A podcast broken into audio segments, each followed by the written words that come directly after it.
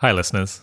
This is the 80,000 Hours Podcast, where each week we have an unusually in depth conversation about one of the world's most pressing problems and how you can use your career to solve it. I'm Rob Wiblin, Director of Research at 80,000 Hours. Today's guest is helping to found a new think tank in Washington, D.C., focused on guiding us through an era where AI is likely to have more and more influence over war, intelligence gathering, and international relations. I was excited to talk to Helen because we think working on AI policy and strategy could be an opportunity to have a very large and positive impact on the world for at least uh, some of our listeners. And Helen has managed to advance her career in that field uh, incredibly quickly. So I wanted to learn more about how she'd managed to actually do that. It's also just a fascinating and very topical issue. Uh, just today, Henry Kissinger, uh, Eric Schmidt, and Daniel Huttenlocher uh, wrote an article warning that, quote, uh, AI could destabilize everything from nuclear detente to human friendships. Uh, that article was out in the, in the Atlantic. If you want some background before launching into this episode, I can definitely recommend listening to episode 31 with uh, Allan Dafoe for a brisk and I'd say pretty compelling description of the challenges governments might face adapting to transformative AI. But you certainly don't need to listen to that one first. Before that, just a quick announcement or two.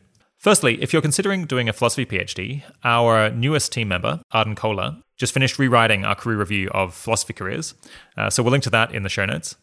Secondly, last year we did a few episodes about operations management careers uh, in high impact organizations, especially some nonprofits. I just wanted to flag that our podcasts and articles on that topic have been pretty successful at encouraging people to, to enter that area, uh, which has made the job market for that career path uh, more competitive than it was 12 months ago. That said, we still list a lot of operations related roles on, on our job board. Uh, at current count, uh, 113 of them, in fact. Speaking of our job board, uh, I should add that it currently lists 70 jobs relating to AI strategy and governance uh, for you to browse and consider applying for. And needless to say, we'll link to the job board in the show notes. Finally, in the interest of full disclosure, note that the biggest donor to CSET, uh, where Helen works, is also a financial supporter of 80,000 hours. All right, without further ado, here's Helen. Today, I'm speaking with Helen Toner. Helen is the Director of Strategy at Georgetown University's new Center for Security and Emerging Technology, otherwise known as CSET, uh, which was set up in part with a $55 million grant from the Open Philanthropy Project, which is their largest grant to date. She previously worked as a senior research analyst at the Open Philanthropy Project, where she advised policymakers and grant makers on AI policy and strategy. Between working at OpenPhil and joining CSET, Helen lived in Beijing for nine months, studying the Chinese AI ecosystem as a research affiliate for the University of Oxford's Center for the Governance of AI. Thanks for coming on the podcast, Helen. Great to be here. So, uh, I hope to get into talking about careers in uh, AI policy and strategy and the time that you spent living in China. Uh, but first, what are you doing at the moment and why do you think it's really important work? Yeah, so I spent the last six to nine months setting up this center that you just mentioned, the Center for Security and Emerging Technology at Georgetown. And basically, the mission of the center is to create high quality analysis and policy recommendations on issues at the intersection broadly of emerging technology and national security. But specifically, right now, we are focusing on uh, the intersection of AI and national security as a place to start and a place to focus for the next couple of years. And we think this is important work because of how AI is gradually reshaping all kinds of aspects of society, but uh, especially relevant to our work, reshaping how military and intelligence and national security more generally functions and how the US should be thinking about it. And we think that getting that right is, is really important and getting it wrong could be really bad. And the amount of work that was currently being put into analyzing some of the more detailed questions about how that looks and, and what the US government should be doing in response, uh, we thought was a little bit lacking. And so we wanted to bring together a team that could really look into some of those questions in depth and, and try and come up with, yeah, more accurate analysis and, and better recommendations. Let's let's dive into actually talking about some AI policy issues and like what people get right and what people get wrong about this. So, a couple of weeks ago, you gave evidence to the uh, US China Commission, which is, I guess, a commission that was set up by, by Congress to report back to them on issues to do with like technology in the US and China. That's right. Uh, and the title of your presentation was um, Technology, Trade, and Military Civil Fusion uh, China's Pursuit of Artificial Intelligence, New Materials, and New Energy. Uh, we'll stick up a link to, to your testimony there. Yeah, that was the, the title of the hearing that I testified at. Oh, that was the hearing. Okay, right. you didn't write that yourself. um, how was that, that experience? Yeah, it was very interesting. It was a real honor to, to go and testify to that commission, and it was in a you know a Senate committee hearing room, which is a very kind of intimidating place to to speak.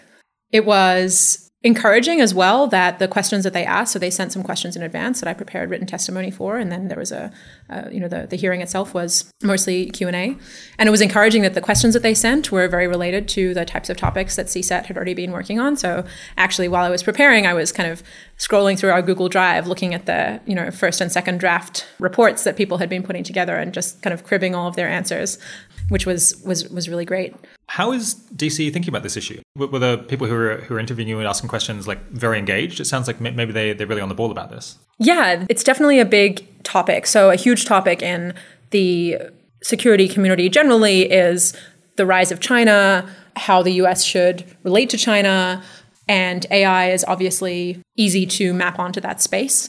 So there's a lot of interest in what AI means for the US China relationship. I was really impressed by the quality of the commissioner's questions. It's always hard to know in situations like this if it's the commissioners themselves or just their excellent staff, but I, I would guess that at the very least they had really, really good staff support because I asked several questions where, you know, it, it's kind of easy to ask a slightly misinformed version of the question that doesn't really make sense and is kind of hard to answer straightforwardly. But instead, they would ask a, a, more intelligent version that showed that they had read up on how the technology worked and on what sort of was concerning and, and what made less sense to be concerned about.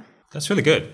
Is, is the government and the commission approaching this from the perspective of like ah no China like China is rising and threatening the US or is it is it more interest in like the potential of technology uh, itself as well? So definitely different answers for the US government as a whole. Though I mean it's hard to answer anything for the US government as a whole uh, versus this particular commission. So this commission was actually set up specifically to consider risks to the US from engagement with China. So I think I believe it was set up during the the process where China was entering the World Trade Organization and there was much more integration between the US and China. So I believe this commission was set up to then be a kind of check to consider are there downsides, are there risks we should be considering. So this commission and this hearing was very much from the perspective of what are the risks here? Should we be concerned? Should we be placing restrictions or withdrawing from certain types of arrangements and, and things like that?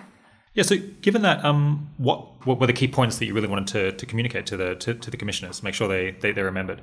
I think the biggest one was to think about AI as a much broader technology than most sort of specific technologies that, that we talk about and think about.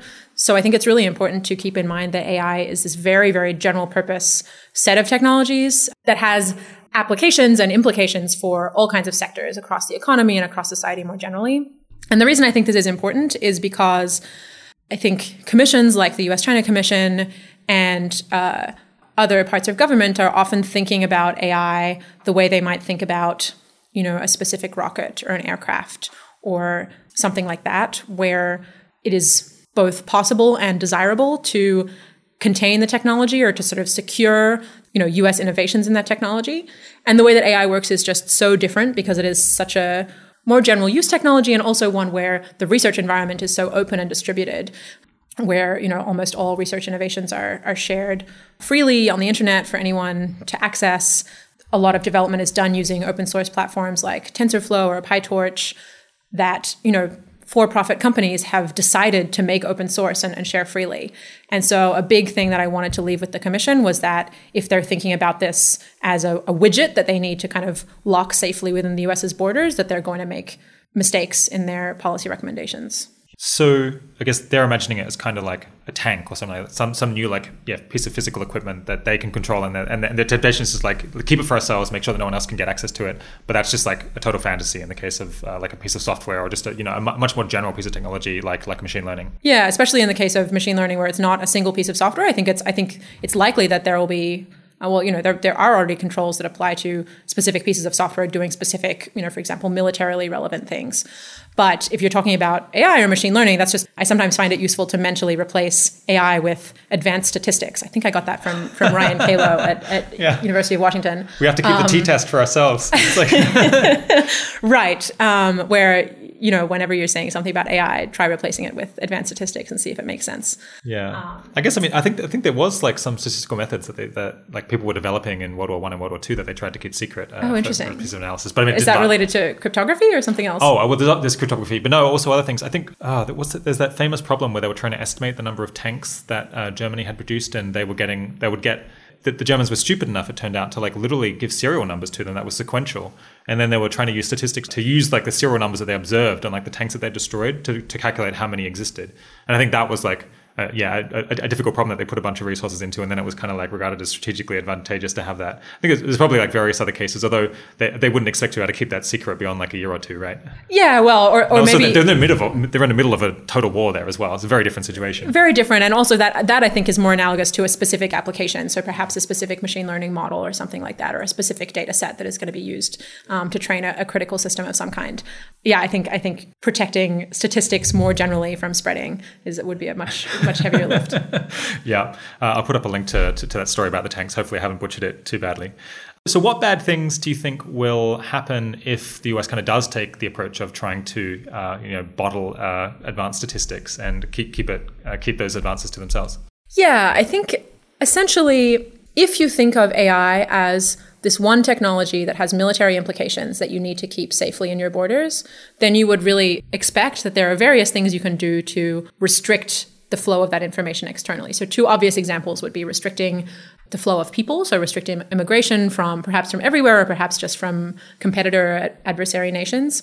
And then a second thing would be putting export controls on the technology, which would actually have a similar effect in that uh, export control technologies like uh, yeah, aerospace technologies, for example, there's restrictions on it's what's called a deemed export. Basically, if you have a lab in the US doing something and a foreign national walks in and, and starts working on it, that's deemed as an export because it's kind of been exported into their foreign brain. um, so uh, I guess we've both got foreign brains here right now. Indeed, yeah, I'm working on it. Um, so I think those kinds of restrictions make sense if First, if the technology is possible to, to restrict. And second, if you're going to get buy in from researchers that it's desirable to restrict. So, yeah, you can say if you're working on rockets, rockets are basically missiles. Uh, you don't want you know North Korea to be getting your missile technology. You probably don't want China to be getting your missile. You probably don't want Turkey to be you know whatever.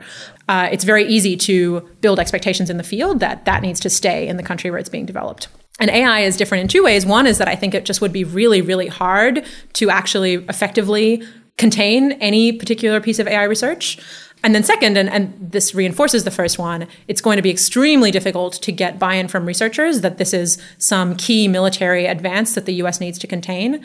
And so I think the most likely effect of any anything that uh, researchers perceive as restrictive or as making it harder for them to do their work is mostly going to result in the best researchers going abroad.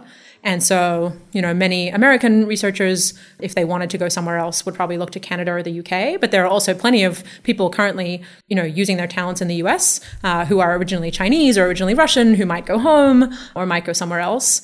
And it just seems like an attempt to try and keep the technology here would not actually work and would reduce the US's ability to continue developing the technology into the future.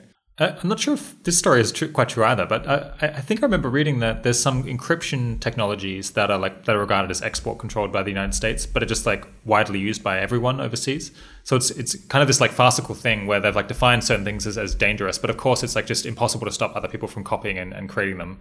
Um, and so it kind of just is an impediment to, to the US like developing products that use these technologies. Maybe, maybe I'll double check if that's true, but I guess it, yeah, you can imagine that it is, and that's kind of indicative of just how hard it is to stop software from from crossing borders. Yeah, I don't, I don't know about that specific case. It certainly sounds plausible. A thing that is not the same, but is kind of analogous, is that if you're speaking with someone who holds a security clearance, you can get into trouble if you share with them information that is supposed to be classified, but that actually everyone has access to. So things like talking about the Snowden leaks can be really problematic if you're talking to someone who yeah, who holds holds a clearance and who is not supposed to be discussing that information with you, even though that is being widely published. Yeah. I guess is that just a case where the rules are kind of set up for a particular environment and they, they, they, don't imagine this edge case where something that's classified has become completely public and it hasn't been declassified and they're like stuck. It's like everyone knows and everyone's talking about it, but you can't talk about it. Ah, yeah. I guess so. I, again, yeah. I don't know the details of this case. I just know that it's something something yeah. to look out for. Are there any examples of kind of yeah software advances or like ideas that people have managed to keep secret for, for, for long periods of time as, as a kind of compar- uh, competitive advantage? Yeah, I think the best, most similar example here would be offensive cyber capabilities. Mm. Uh, unfortunately, it's a very secretive area, so I don't know many details. But that's certainly something where we're talking entirely in terms of software, um, and there do seem to be differences in in the capabilities between different groups and different states. Again, it's perhaps more analogous you know each technique is perhaps more analogous to a single AI model as opposed to the field of machine learning as a whole. Yeah, and I guess the whole like cyber warfare domain is like has been extremely like locked down from the very beginning. Whereas it, I guess machine learning is almost the exact opposite. It's like extremely open, even I think by the standards of academic fields. That's right, and I think again here the the, the general purpose part comes into play, where I think if computer security researchers felt like their work could make massive differences in healthcare and in energy and in education, you know, maybe they would be less inclined to go work for the NSA and sit in a windowless basement. But given that it is in fact, you know, purely an offensive or defensive technology, um, it's it's much easier to to contain in that way. So that was your main bottom line for the committee was yeah, uh, you're not going to be able to lock this down so easily. You don't don't put on export controls and things like that. Did you have any like other other messages that that, that you thought were important to communicate?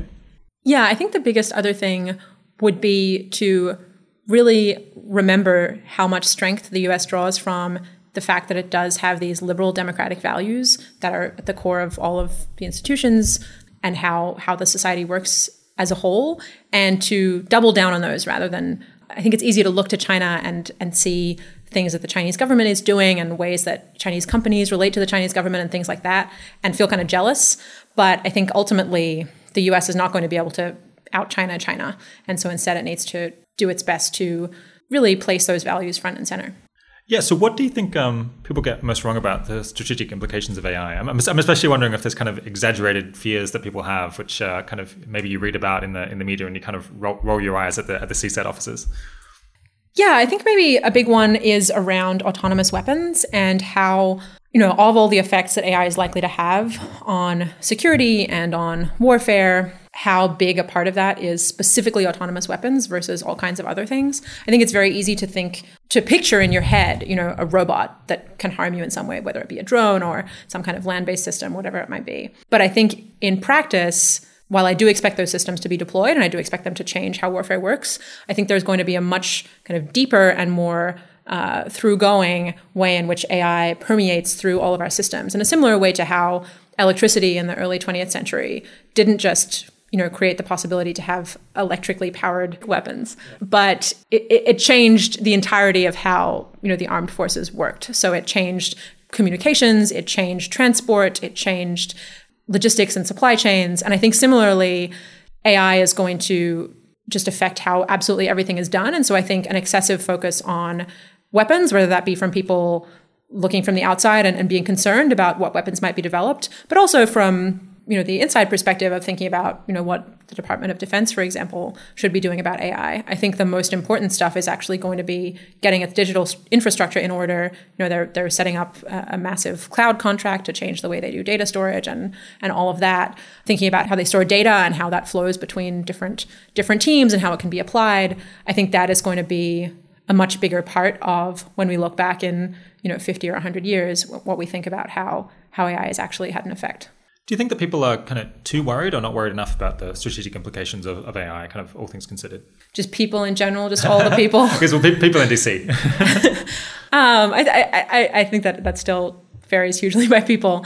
Um, I suspect that the the hype levels right now are a little bit higher than they should be. I don't know. I, I do like that classic line about technology that we generally overestimate how big an effect it's going to have in the short term and underestimate how big it'll be in the long term. I guess if I had to to overgeneralize, that's how I'd do it. You mentioned that people kind of quick to like draw analogies for AI that, that sometimes uh, aren't that informative. And I guess people very often reach for this analogy to kind of the Cold War and, and nuclear weapons and like talking about an AI arms race. And I have to admit, I like find myself doing this all the time because when I'm trying to explain to people like why you're interested in the strategic and military implications of AI, that's kind of like a very easy analogy to, to reach to. And I guess that's because like nuclear weapons did like dramatically change the strategic, the strategic game for like war studies or for like relations be- between countries. Um, and we think that possibly AI is going to do the same thing, but that doesn't mean that it's going to do it in anything like a, a similar manner. Do you agree that it's kind of a poor analogy? And what are the implications of, of people like reaching for an analogy like like nuclear weapons? Yeah, I do think it's not a great analogy. It, it can be useful in some ways. You know, no analogy is perfect. The biggest thing is this question of to what extent is this a discrete technology that has a small number of potential uses versus being this big umbrella term for many, many different things. And you know, nuclear weapons are almost the the pinnacle of like it's very discrete. You can say, does this country have the capability to create a nuclear weapon or does it not? If it does, how many does it have? You know, of which types? Whereas with AI, you know, there's there's no real analogy to that. Another way to I find it useful to think about AI is just sort of gradually improving our software. So you can't say like is this country using AI in its military systems? Like even with autonomous weapons, you run into the exact same problem of like, oh, like is a landmine an autonomous weapon? Is a you know a automated missile defense system an autonomous system in some way? And I think the, the, strategic implications of this very discrete thing where you can check whether an adversary has it and you can sort of counter this very discrete technology are very different from just gradually improving all of our systems and making them you know work better or making them need less human involvement like it's it's just a quite a different picture yeah, it does seem like there's something quite odd to talk about, uh, or to really emphasize an arms race in a technology that, as far as I can tell, is predominantly used now by kind of companies to like suggest videos for you to watch and like music that you're really going to like, uh, far more than it's being used for military purposes, at least as far as I can I can see at the moment. Do you, do you agree with that? Yeah, I do agree, and I think also in general, people again with the overestimating the short term effects right now, the machine learning systems that we have seem so poorly suited to any kind of battlefield use because you know battlefields are characterized by having highly dynamic environments, highly unpredictable. There's an adversary actively trying to undermine your perception and your decision making ability. And the machine learning systems that we have are just so far from ready for an environment like that. They really are pretty brittle, they're pretty easy to spoof. They do unpredictable things for confusing reasons. So I think really centering AI weapons as a as, as the the core part of what we're talking about is is definitely premature. Yeah, I guess uh, I think I've heard you say before that, that um, you expect that like the first time that this will start to, or that the AI will really start to bite as a security concern is kind of with, with cybersecurity because that's an environment where it's like much more possible to use machine learning techniques because you don't have to have like robots or like deal with a battlefield. Do, yeah, do, do, do you still think that? Yeah, I mean, in general, it's much easier to make fast progress in software than in hardware, um, and certainly in terms of um, if we're talking about states using it, then you know the U.S. system for procuring new new hardware is really really slow well and then software i won't say that they're necessarily better but the, the way that they're the way that they basically handle cyber warfare as far as i know is is pretty different so i think it will be much easier for them to yeah, incorporate new technologies, tweak what they're doing, gradually scale up the level of autonomy, as opposed to saying, okay, now we're going to uh, procure this new autonomous tank that will have capabilities X, Y, and Z, which is going to be just a much sort of clunkier and longer term process when people have asked me to explain like why why we care about AI policy and strategy, I've found myself claiming that is like it's possible that we'll have like machine learning systems in future that are going to become extremely good at hacking like other other computer systems. And then I was like find myself wondering after I was saying that is that actually true? Is that something that machine learning is likely to be able to do to just like give you like vastly more power to kind of break into you know an, adversary country's like computer systems? I expect so. Again, I'm not a, an expert in cybersecurity, but if you think about areas where machine learning does well, somewhere where you can get fast feedback. So, where you can simulate, for example, an environment, and so you could simulate the software infrastructure of an adversary and, and have your system kind of learn quickly how to find vulnerabilities, how to erase its own tracks so that it can't be detected, versus things like, yeah, robotics, where it's much harder to gather data very quickly. I would expect that it will be possible for and, and, and there, you know, there is there is already plenty of uh, automation of some kind used in these hacking systems, which it's just not necessarily learned automation. It might be hand programmed, and so it seems like a it seems like fertile ground. Again, I would love to know more about the the technical details so I could get more specific. But it, from the outside, it looks like very fertile ground for ML algorithms to to gradually play a larger and larger role. Yeah, do you know if ML algorithms have already been been used in designing like cyber attacks or just like hacking computers in general, or is that like something that's kind of yet to yet to break into the real world? I don't believe that it's widely used. Hmm, um, okay. There was a competition run by DARPA. Uh, it was called the the Cyber Grand Challenge or something, which was basically an automated hacking competition. This was in 2016, and I believe that the systems involved there did not use machine learning techniques. So you mentioned earlier that electricity might be a better analogy for artificial intelligence. Yeah, why is that? And how far do you think we can take the analogy? How, how much can we learn from it? Yeah, I think the, the reason I, I claim it's a better analogy, again, no analogy is perfect, is that it's a technology that has implications across the whole range of different sectors of society. And it basically really changed how we live rather than just making one specific or a small number of specific things possible. And I think that is what we're seeing from from AI as a, a likely way for things to develop. Who knows what the future holds? I don't want to say definite. In terms of how far you can take it, uh, it's a little hard to say. One one piece that I would love to look into more. Uh, I was actually just before the interview looking up books that I could read on the history of electrification. Is thinking about this question of uh, infrastructure. You know, electricity is is so clearly something where you can't just like buy an electric widget and bring it in and like now your office is electrified, but you really need to sort of start from the ground up. And it seems to me like AI is, is similar, and it would be really interesting to learn about how that how that happened, both in kind of public institutions, but also you know in, in people's homes and in, in, cities and, and in the countryside, and, and how that how that was actually rolled out. I don't know. I'll get back to you. So this analogy to electricity has become a little bit more more, more popular lately. I think uh, Benjamin Garfinkel uh, wrote this article recently, kind of try to be a bit more rigorous about evaluating how strong the arguments are that artificial intelligence is is like a really important leverage point for trying to influence how how well the future goes. And I guess yeah, when I when I imagine it more as electricity rather than as nuclear weapons, then it makes me feel a little bit more skeptical about like whether there's like much that we can do today to to, to really like change what what the long term picture is, or like yeah, change change how it pans out. Um, so you, you, can imagine kind of a, an electricity and security like analysis group in like the late 19th century trying to figure out how do we like deal with the security implications of electricity and trying to make that go better. I guess um, maybe that would have been sensible, but I guess it's not entirely obvious. Maybe maybe it's just like the illusion of being so far away makes it seem like well everyone's going to end up with electricity soon. Like this doesn't have big strategic implications, but perhaps it did. Have you given any any thought to, to that issue? Not as much as I would have liked to. And again, maybe I should go away and read some books on the history of electricity and then then get back to you. I do expect that there could have been more thought put into uh, the kinds of technologies that electricity would enable and the implications that those would have. And that is something that we haven't begun doing at CSET, but that I would be really interested to do in the future. You know, so far we've been focused on this kind of US China competition angle, but it would be really interesting to think through beyond autonomous weapons what types of changes might might AI make and what would that imply. So yeah, in in the electricity case, that might be if you have much more reliable, much faster communication between commanders and units in the field. Like, what does that imply? What, how does that change what you can do? I don't know how much that was thought through in advance and how much it might have been possible to think through more in advance, but it would be interesting to, to learn more about.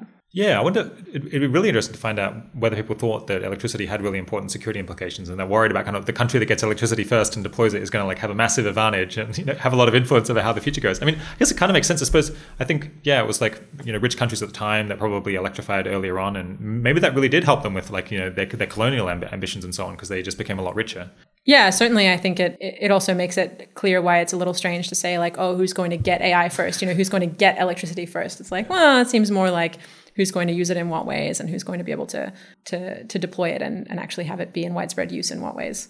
I guess if you imagine kind of each different electrical appliance as kind of like an ML algorithm, then maybe it starts to make a little bit more sense because you can imagine, you know, electronic weapons, which I guess like didn't really pan out, but you could have imagined that, yeah, like the military would use electricity perhaps more than than we see them using it today, and and then people could have worried about, yeah, how, how much better you could like make your weapons if you could electrify them. Yeah, perhaps. So yeah, if, if that's the case, it seems like an AI is like electricity, and it seems like the U.S. government would kind of have to restructure just tons of things to take advantage of it. So it seems then kind of likely that like actual application of AI within to, to government and security purposes is probably going to lag far behind like what is technically possible, just because it takes so long to like military procurement is kind of notoriously slow and expensive, and it takes a long time for kind of old infrastructure to, to be removed and, and replaced by new stuff.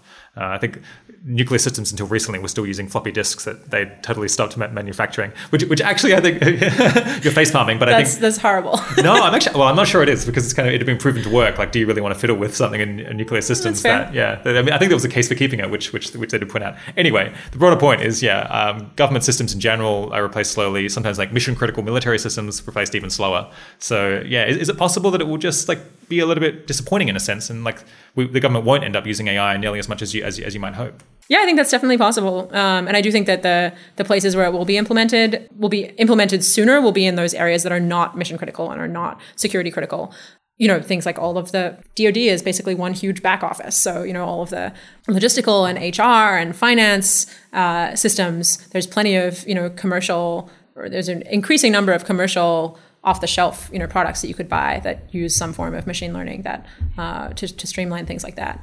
Uh, and so I expect that we'll see that before we see, you know, two drone swarms battling it out with no humans involved um, over the South China Sea or wherever it might be.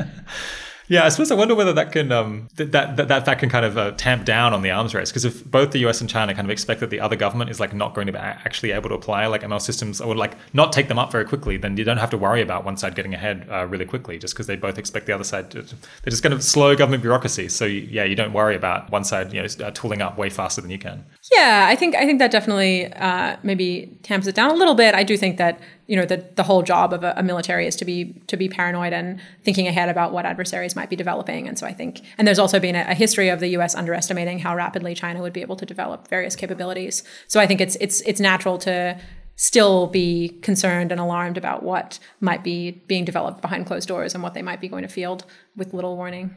Are there any obvious ways in which the kind of electricity to AI analogy breaks down? Any ways that AI is kind of obviously different than electricity was in the 19th century? I think the biggest one that comes to mind is just the existence of this machine learning research community that is developing AI technologies and pushing them forward and finding new applications and finding new areas that they can work in and improving their performance. And the fact that that community is such a big part of how AI is likely to develop, I don't believe there's an analogy for that in the electricity case. And in a lot of my thinking about policy, I think considering how that community is likely to react to policy changes is a really important consideration. And so I, I'm not sure that there's something similar in the electricity case. I thought you might say that the, the disanalogy would be that electricity is kind of a, a rival good, a, material good, that kind of two people can't use the same electricity. But um, with with like AI as software, if you if you can come up with a really, really good algorithm, it can be scaled up and used by millions, like potentially very quickly. Yeah, that's true as well. Definitely. I guess there's another way that it could be like transformative, perhaps a bit more quickly, because you don't necessarily need to build up as much physical infrastructure. Yeah, that that could be right.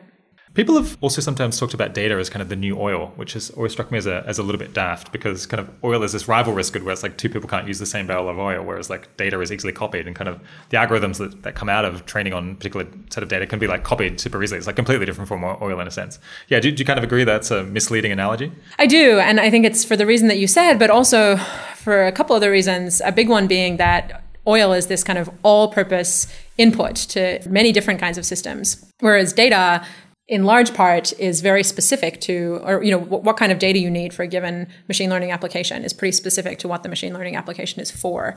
And i think people uh, people tend to neglect that when they use this analogy. So the most common way that i see this come up is people saying that well uh, i think kai-fu lee uh, coined the phrase that if data is the new oil then china is the saudi arabia of data and this is coming from the idea that, well, China has this really large population and they don't have very good privacy control, so they can just kind of vacuum up all of this data from their citizens. And then they can, because data is an input to AI, therefore the output is like better AI. And like, this is some fundamental disadvantage for the US. And I kind of get where people are coming from with this, but it really seems like it is missing the step where you say, so what kind of data is who going to have access to and what are they going to use it to build?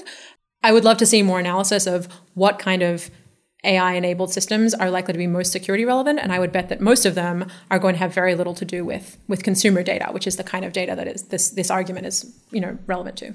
Yeah, I guess uh, the Chinese military will be in a fantastic position to suggest products for Chinese consumers to buy on whatever their equivalent of, of, Amazon is using that data, but potentially it doesn't really help them on the battlefield. Right, and you know if you look at things like satellite imagery or or, or, drone imagery and how to process that and how to turn that into useful applications. And the U.S. has a massive lead there.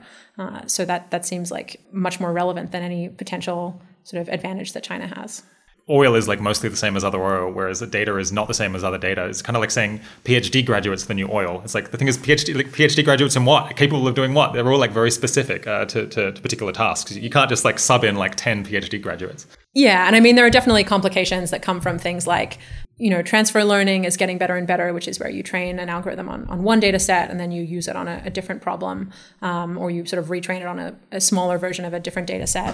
And things like, you know, language understanding, like maybe having access to the chat logs of huge numbers of consumers has some use in, in sort of understanding, in, in certain types of language understanding. So I don't know, I don't think it's a simple story, but I guess that's the point. I, I think the story people are telling is, is too simple. So let, us push back on that for a second. Let, us say that we get some kind of phase shift here where it's kind of, we're no longer just programming programming machine learning systems to, to, perform one specific task on, on that kind of data. But instead, we, we do kind of find a way to, to develop machine learning systems that are good at general reasoning.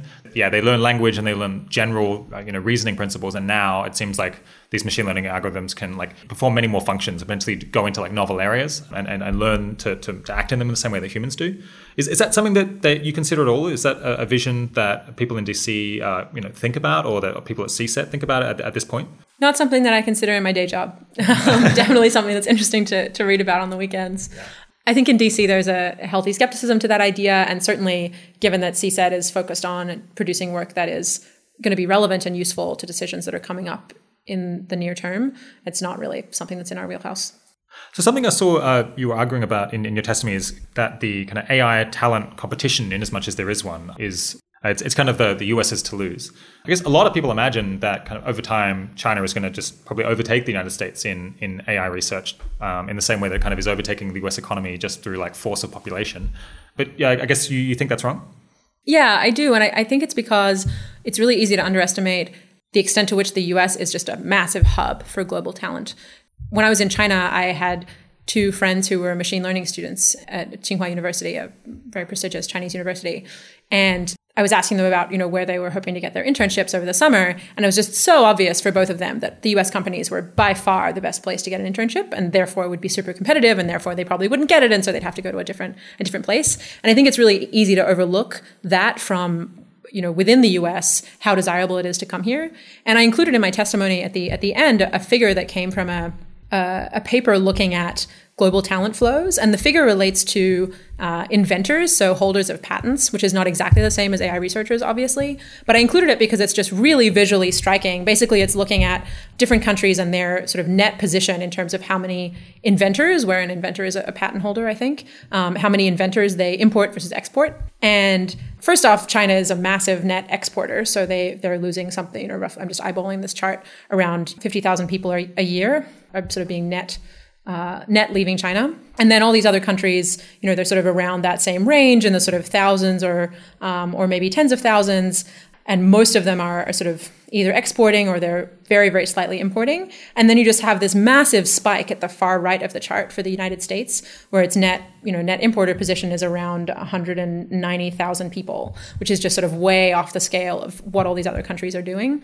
And I haven't seen a chart like that for AI researchers or for, you know, computer science PhDs, but I would guess that it would be pretty similarly shaped. And I think China is going to gradually do a better job of retaining some of its own top talent at home, but I really can't see it uh, short of massive political change, really can't see it becoming such a hub for people from other countries.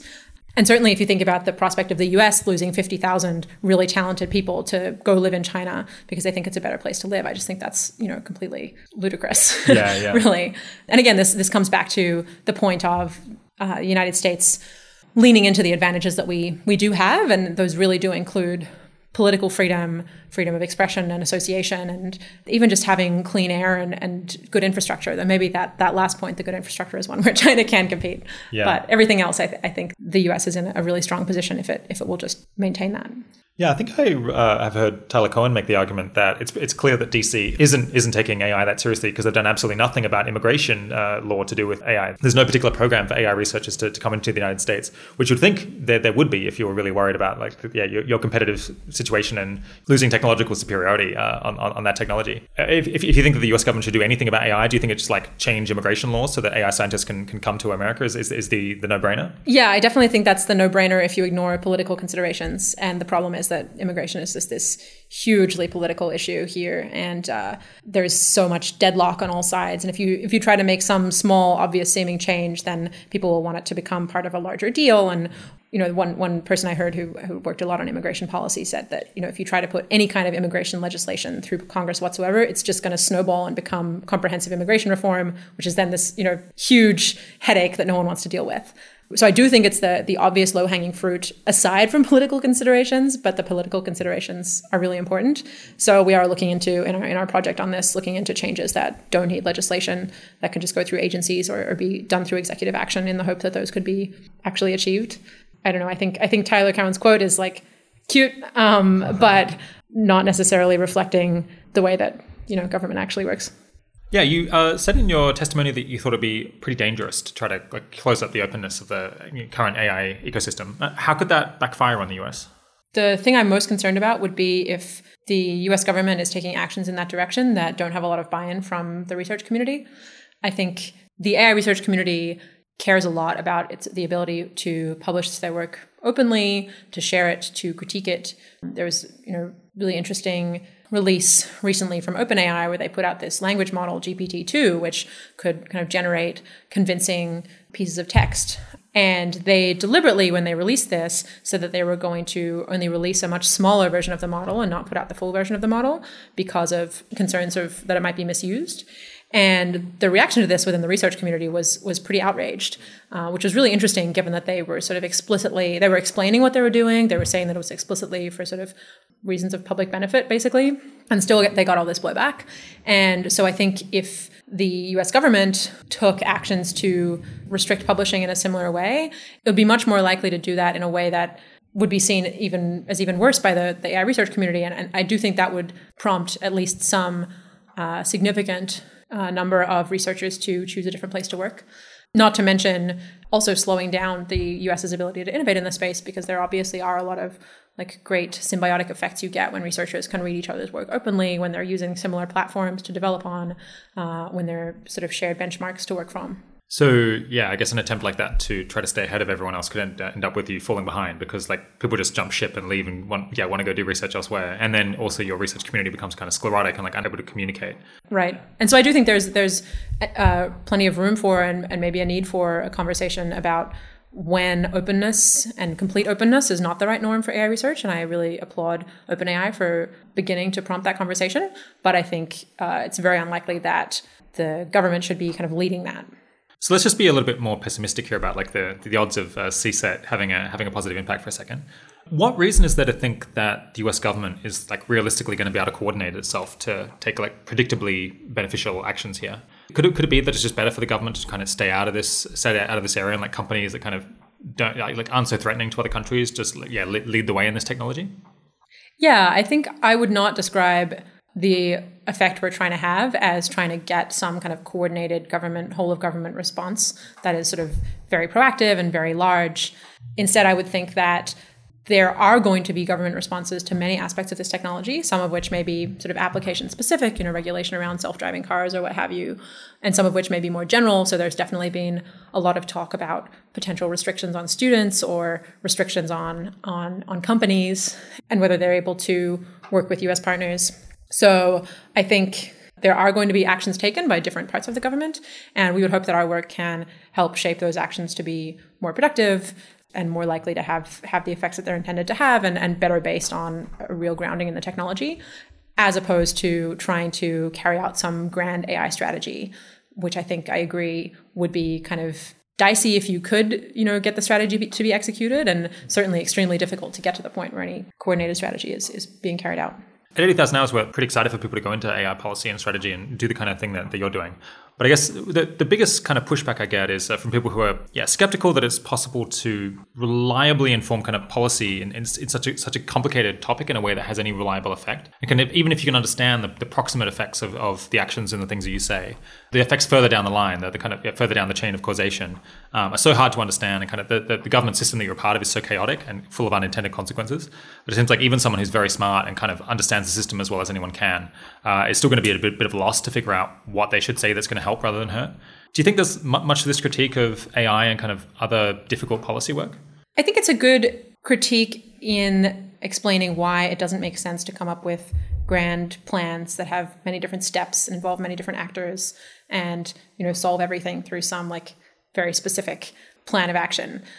But i also think that kind of the reality of how much how so much of policy works is that there are people who are overworked who don't have time to learn about all the different areas that they are working on who have lots of different things they're thinking about. Maybe they're thinking about you know their career. Maybe they're thinking about their family.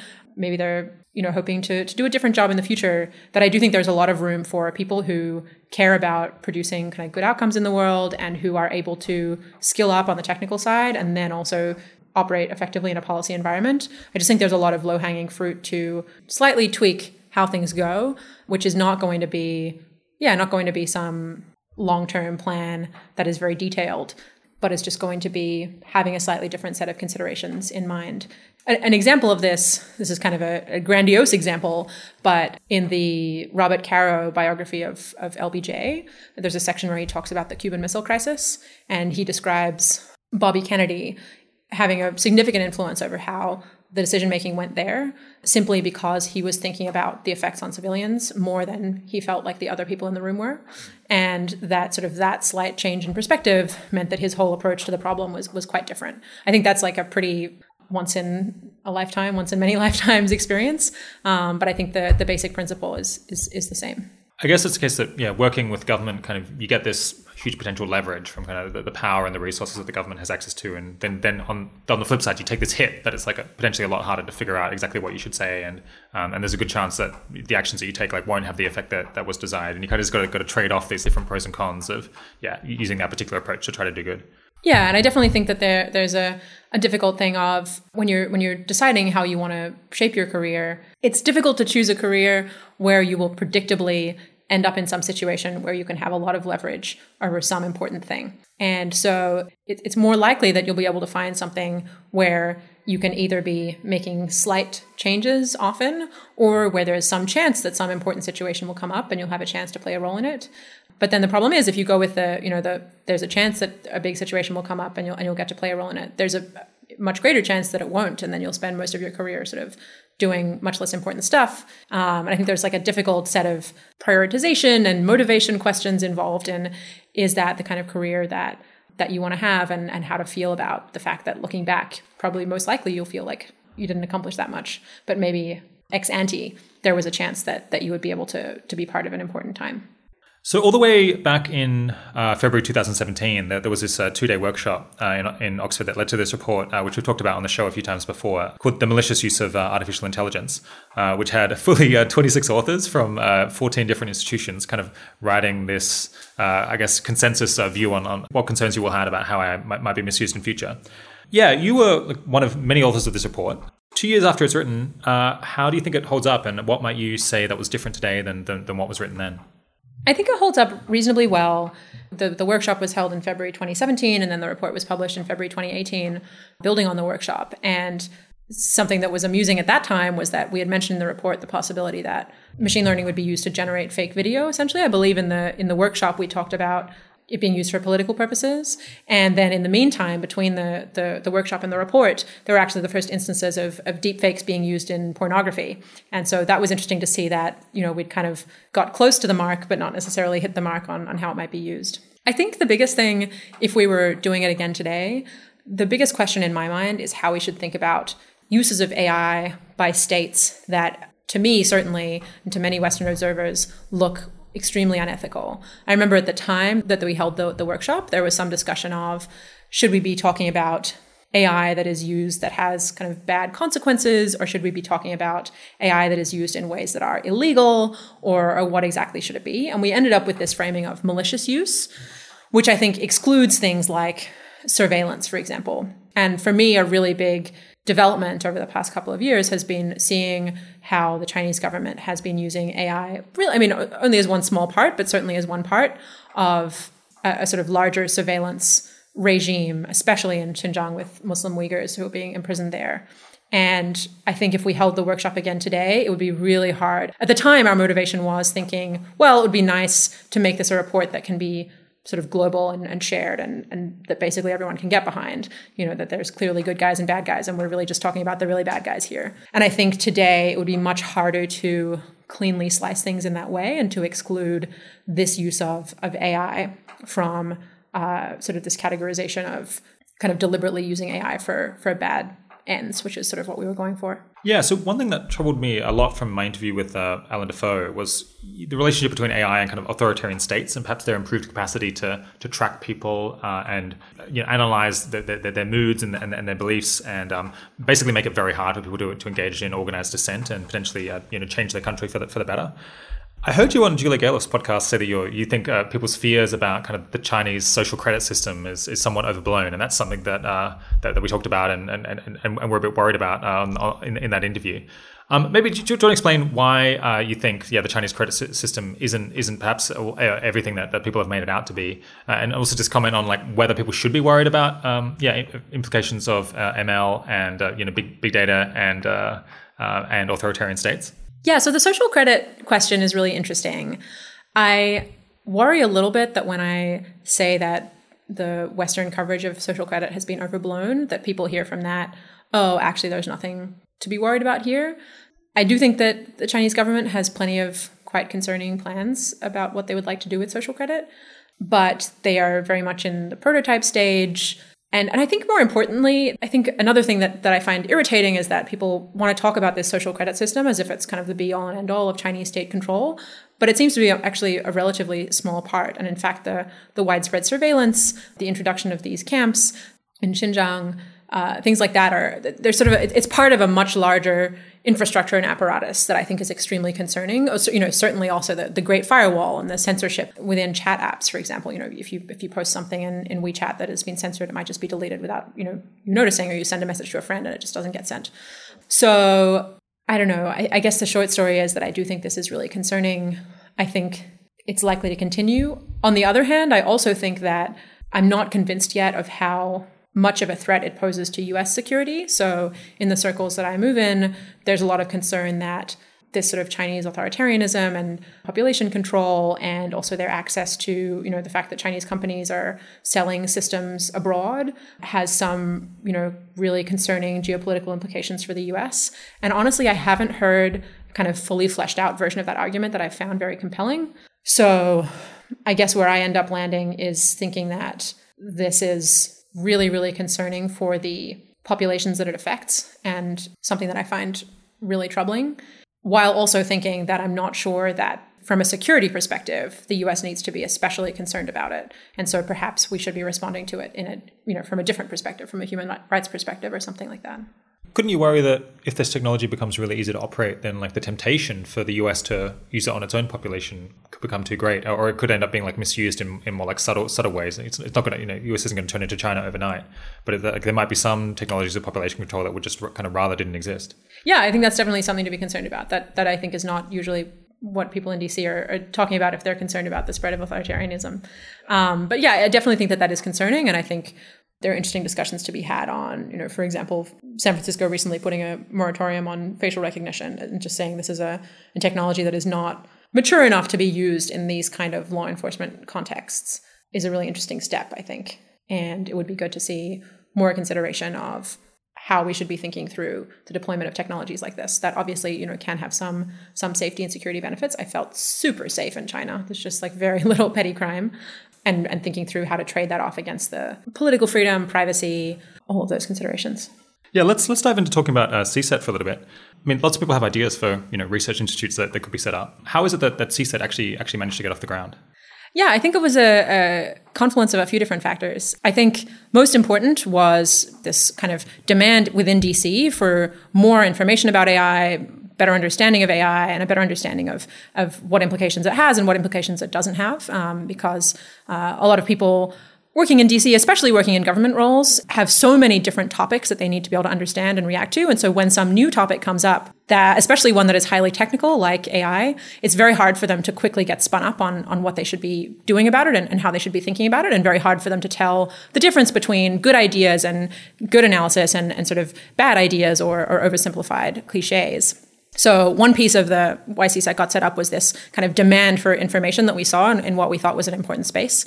Another piece that was really important was that Jason Matheny, who's now the executive director of CSET, was able to come in and and lead it. And so he has experience as director of IARPA, which is uh, basically an organization that funds uh, the development of new technologies for the intelligence community in, in the US government, and uh, is really knowledgeable about about AI and about broader technology issues generally, and, and, as well as having this this network and this understanding of how DC worked. And so I think that was an important piece. And then certainly a third important piece was the fact that we were able to find Georgetown as an institutional home that was both you know has this really great cachet in DC as being a great place in DC to do work on security and having lots of different experts there with expertise on, on all different areas relating to national security more generally, and also having the connections to, to decision makers. And so Georgetown, the fact that Georgetown was willing to host us and that the dean of the School of Foreign Service was really excited about making CSET work made it much, much easier for us to get started and for us to sort of get off the ground running because we were hosted within this organization, within this university that, that people know and that people respect.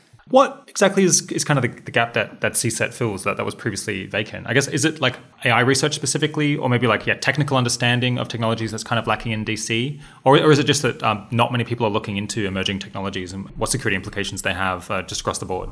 Yeah, so it's looking at how the national security establishment in DC should be and shouldn't be responding to developments in technologies like AI. So as these kind of changes begin to happen in the external world, policymakers obviously want to think should we be doing something about this? Should we be funding something? Should we be regulating something? Should we be, you know, procuring something for our military? And there's so many options and it can be really difficult to know which ones to take. So the gap that we wanted to to fill was looking at yeah, what that group of people, policymakers and decision makers, uh, should be doing based on AI, which obviously takes an understanding both of the technology and of, of what is already happening and what is um, likely to happen in the future, as well as understanding the yeah, the, the, national security side of it. So, you know, how does the military work? How does the intelligence community work? What are they trying to do? How are they trying to do it? What kinds of changes are feasible or not feasible?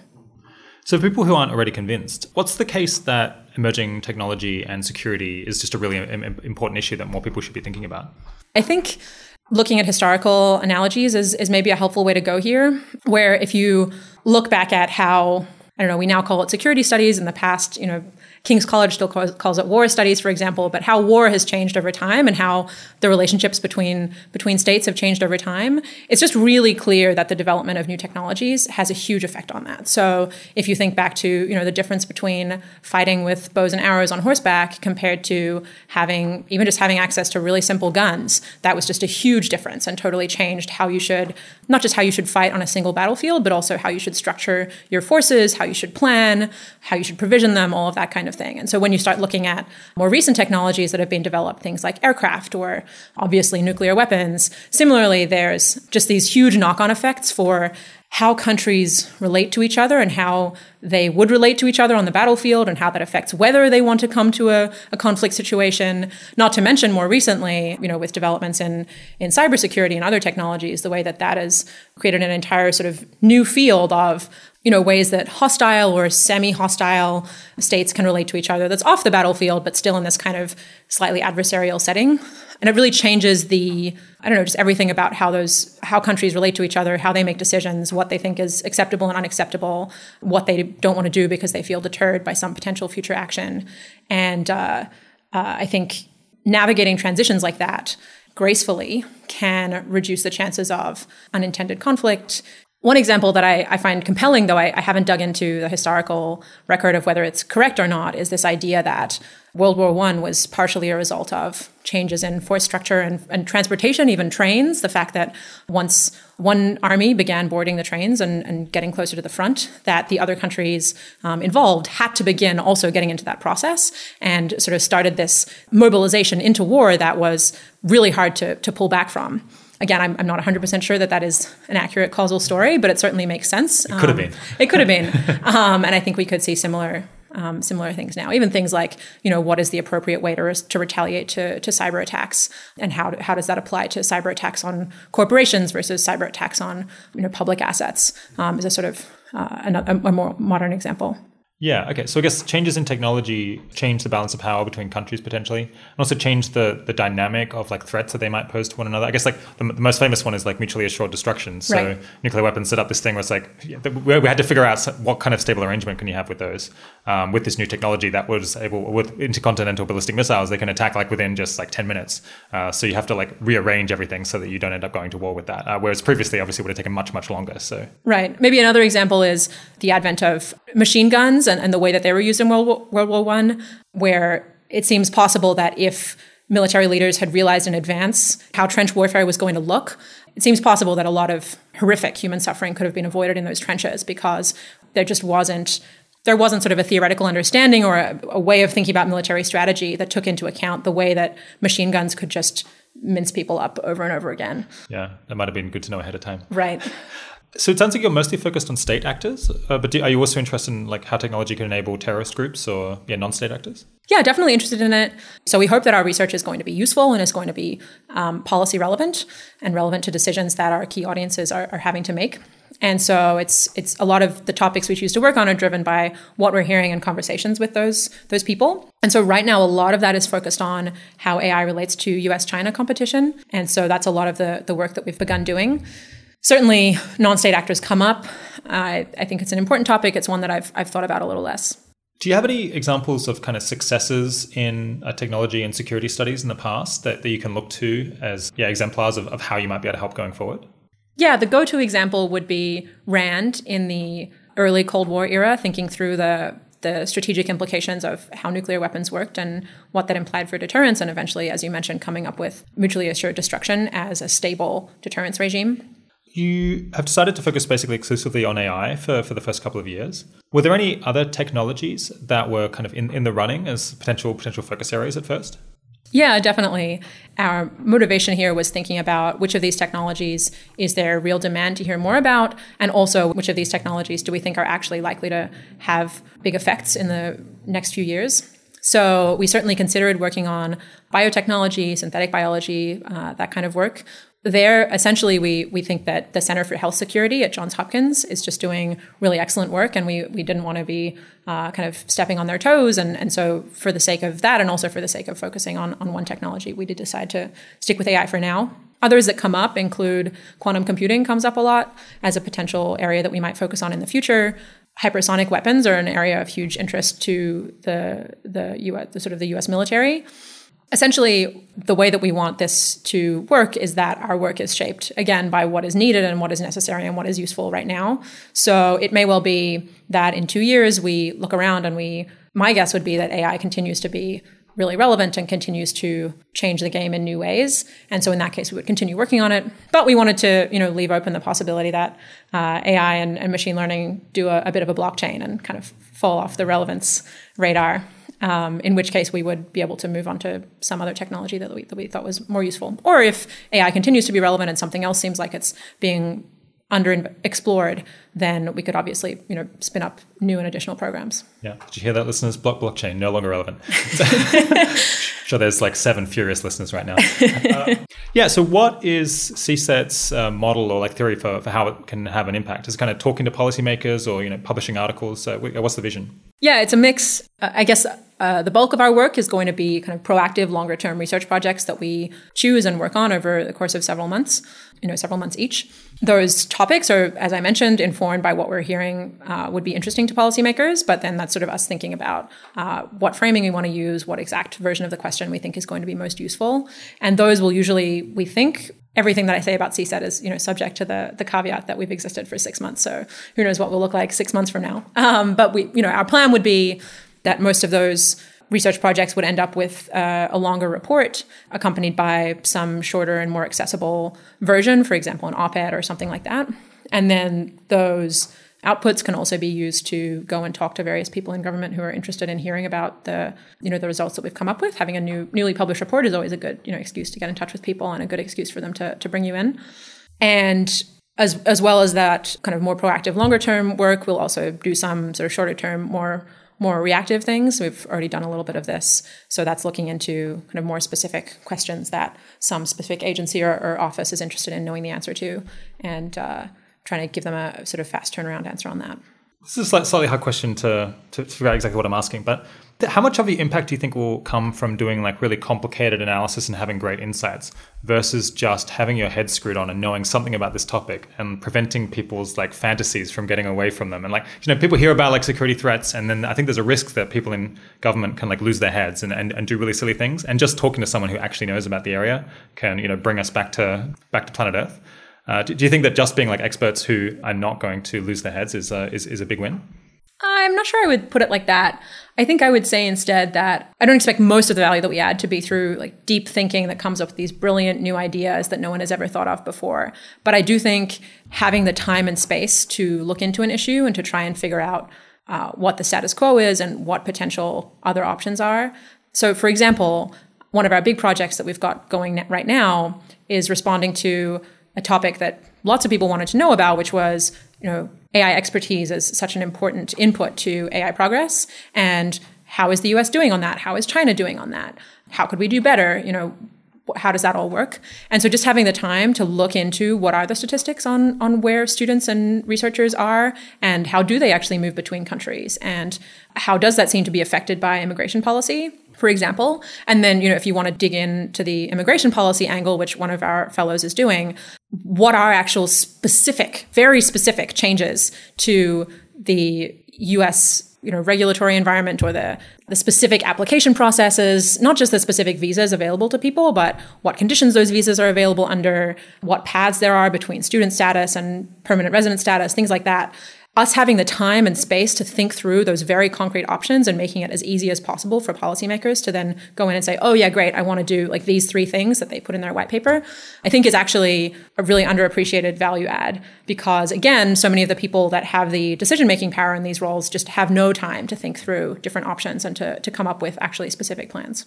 So you've only been around for six months. Do you have any messages for policymakers at this point, or is it just kind of too early and you don't want to jump jump the gun before you've actually thought things through? We definitely have some early recommendations and early conclusions. More sort of fleshed out versions of them will be coming out in, in the, the reports that we will begin to publish over the next couple months. One set of recommendations is definitely around this human capital question. So, how can the US better attract and retain top AI talent? And there are just specific recommendations that will be coming out in, in, in, an immigration policy report about, yeah, tweaks to the H 1B process, tweaks to the green card process, changes to how the organizations that are running these screening and application processes allocate their funding, things like that. Another set of recommendations that we've put out was uh, as a, a comment on the request for information put out by NIST, the National Institute for Standards and Technology, I believe, asking for input on AI standards. And so there we were uh, recommending that NIST try to develop a, a, national AI test bed where different AI products and applications can be can be tested and evaluated, and also that NIST try to do the difficult work of establishing technical standards for safety and reliability of AI systems because having standards like that, I think, could dramatically improve our ability to deploy AI systems in important settings and know how to think about whether those systems are reliably going to do what we want them to do. And I think the, the, the really tough thing there is going to be developing these technical standards. And, and once some organization is able to do that, I would expect many different institutions around the world to then pick up on those technical standards. So that was a set of recommendations we had for NIST. It seems like kind of other groups that might take this on, kind of in academia or, or think tanks or, or in the government, mostly haven't you know allocated a lot of resources to, to thinking big picture about the, the implications of AI. Um, why do you think that is? I think there's a few reasons. One reason is that again, resources are tight, time is tight. It's hard to allocate resources to a brand new thing.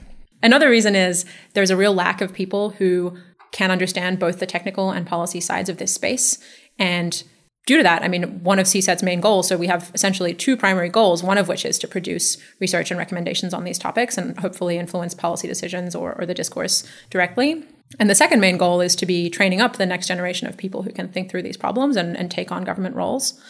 Because, uh, yeah, there, there is a real lack of people who have sufficient familiarity with machine learning and with the details of the technology and how it works, who then can actually also turn around and go and talk to your, you know, Undersecretary of Defense and talk that person's language and understand the concerns that they're facing day to day and be able to talk in detail in, about topics that, is, that are going to be useful to them. So I think uh, we really hope that a few years from now, CSET kind of played a role in making sure that there is a, a much larger uh, set of people who are able to sort of traverse both of those worlds. Looking at your staff page, the, the people you've managed to hire in the last six months, it seems like you've invested really heavily in kind of in data scientists and people who, who know a lot about data science. What's what's the plan there, having having such technical people? Yeah, so basically, our research staff is divided into two teams. One team is our analysis team, which is our research fellows, research, research analysts who are leading and executing these research projects that I've talked about a little bit. And then the other team is the data science team, and their role is essentially to be gaining access to data that the analysis team can use to, to do that research.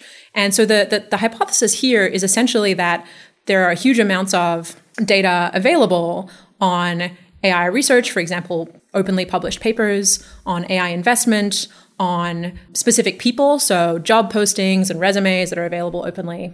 And honestly, the, the hypothesis is that there is a lot of insight to be gained here that other actors may not look at, and that specifically the intelligence community has perhaps uh, overlooked because they are openly available. And so we're hoping that by having access to all of that data and being able to combine it in intelligent ways, we'll be able to notice trends and, and find insights that others may miss. Is it also going to be the case that these people with data science backgrounds like have a better understanding of ML from a technical point of view and like what, what are sensible things to say about it and what, what things are like technically uninformed? Yeah, partially, though we are also hiring for a machine learning and AI fellow so our data scientists certainly have a better understanding of, of machine learning than, than many of our analysis team staff, just because they are coming from a more technical background. But we we would love to hire someone full time who is really kind of deep in in the foundations of machine learning research, um, who can advise us on that.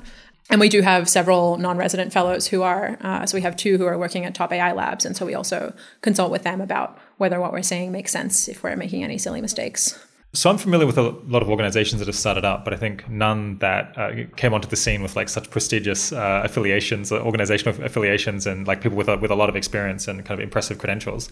Um, has that made it a lot easier to kind of fundraise and, and hire for the organization and allow you to like grow much more quickly than than if you were kind of fresh off the boat?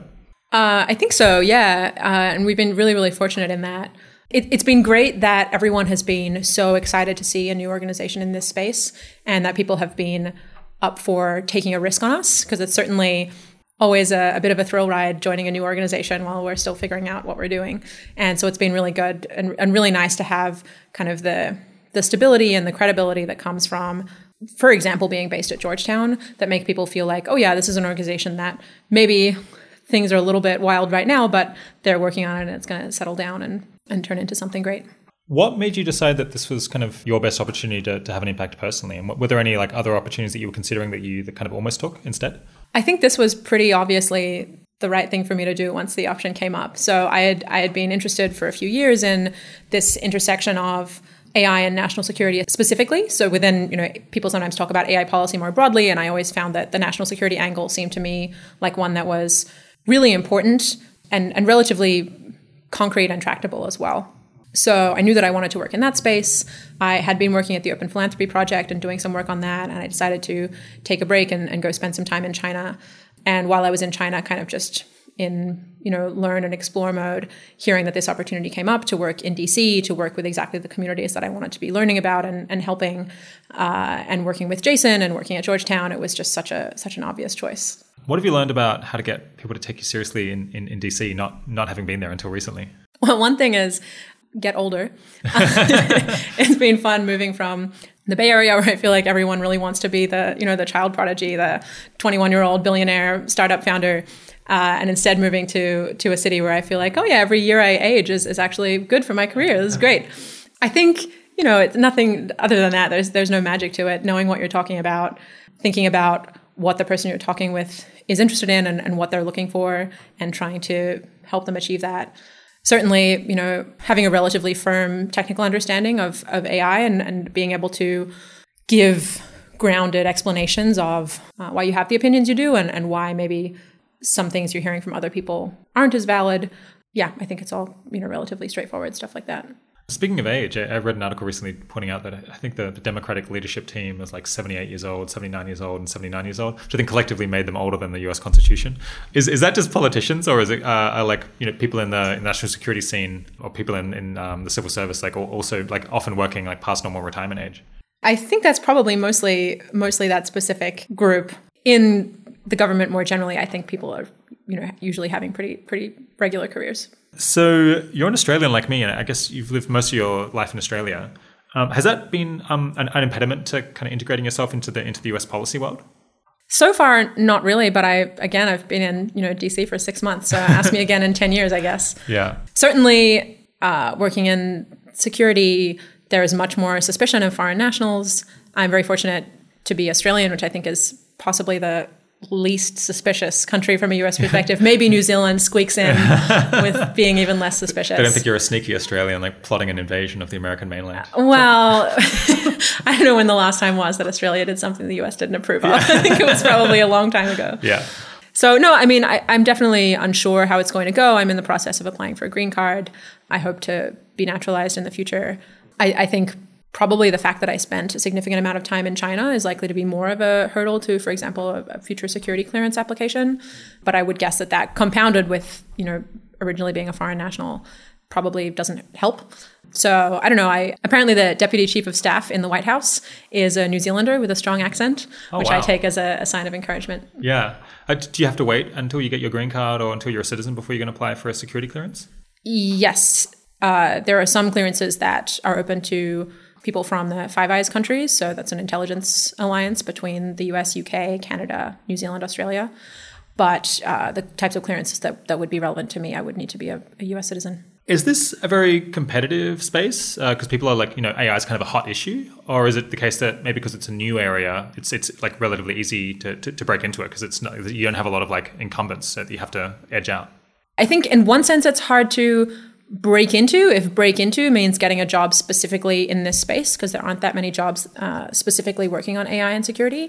But i think it's easy to break into in the sense that there are very few people who are really skilled up on both sides of it. And, and i would expect that in the future the number of specific jobs on this are, are only going to increase. So i think if you're interested in it my advice would be to learn the basics of machine learning you know do a do a coursera course on on the technical details of machine learning and then try and you know marinate in the national security world so come to understand how how that world thinks what kinds of issues are on their mind learn about the relevant history the relevant policy today maybe learn you know maybe you want to specialize in an, an, area that's adjacent to AI, like cybersecurity, where there are more existing kind of positions and, and and more of an established field. And then I think if you if you can show that you are thoughtful on on AI and uh, as well as having that really strong security background, then I think you'll easily be able to you'll be a really strong candidate when when new roles do open up. Uh, let's talk for a couple of minutes about uh, career options in this area, but before we move on to talking about uh, China at, at greater length. What kinds of people is CSET looking to hire over the next couple of years? And, and maybe do, do you have any vacancies uh, at, at the moment or coming up in the next few months? Yeah, so the biggest vacancy we have and we expect to continue having is for research fellows. So these are people who are relatively early career, they have a graduate degree, they have a couple of years of research experience, and they come to us to work on basically leading research projects. So they work with our leadership team to develop a project idea and they then execute on that over a few months and then they kind of start again and, and start a new project. Good candidates for that role will span both the technical and the policy side of things. So we love getting people from security studies backgrounds, but we're also happy to get people from all kinds of other other backgrounds: economics, law, history, international relations, um, whatever else. Uh, and ideally, they have an interest in working in national security policy and in, and in learning about it, and also some amount of background knowledge. It might just be you know casually acquired background knowledge on, on AI and a willingness to think think technically. What other roles outside of the CSET in, in kind of security and uh, technology studies uh, uh, are, you, are, you, excited about uh, seeing seeing people go into?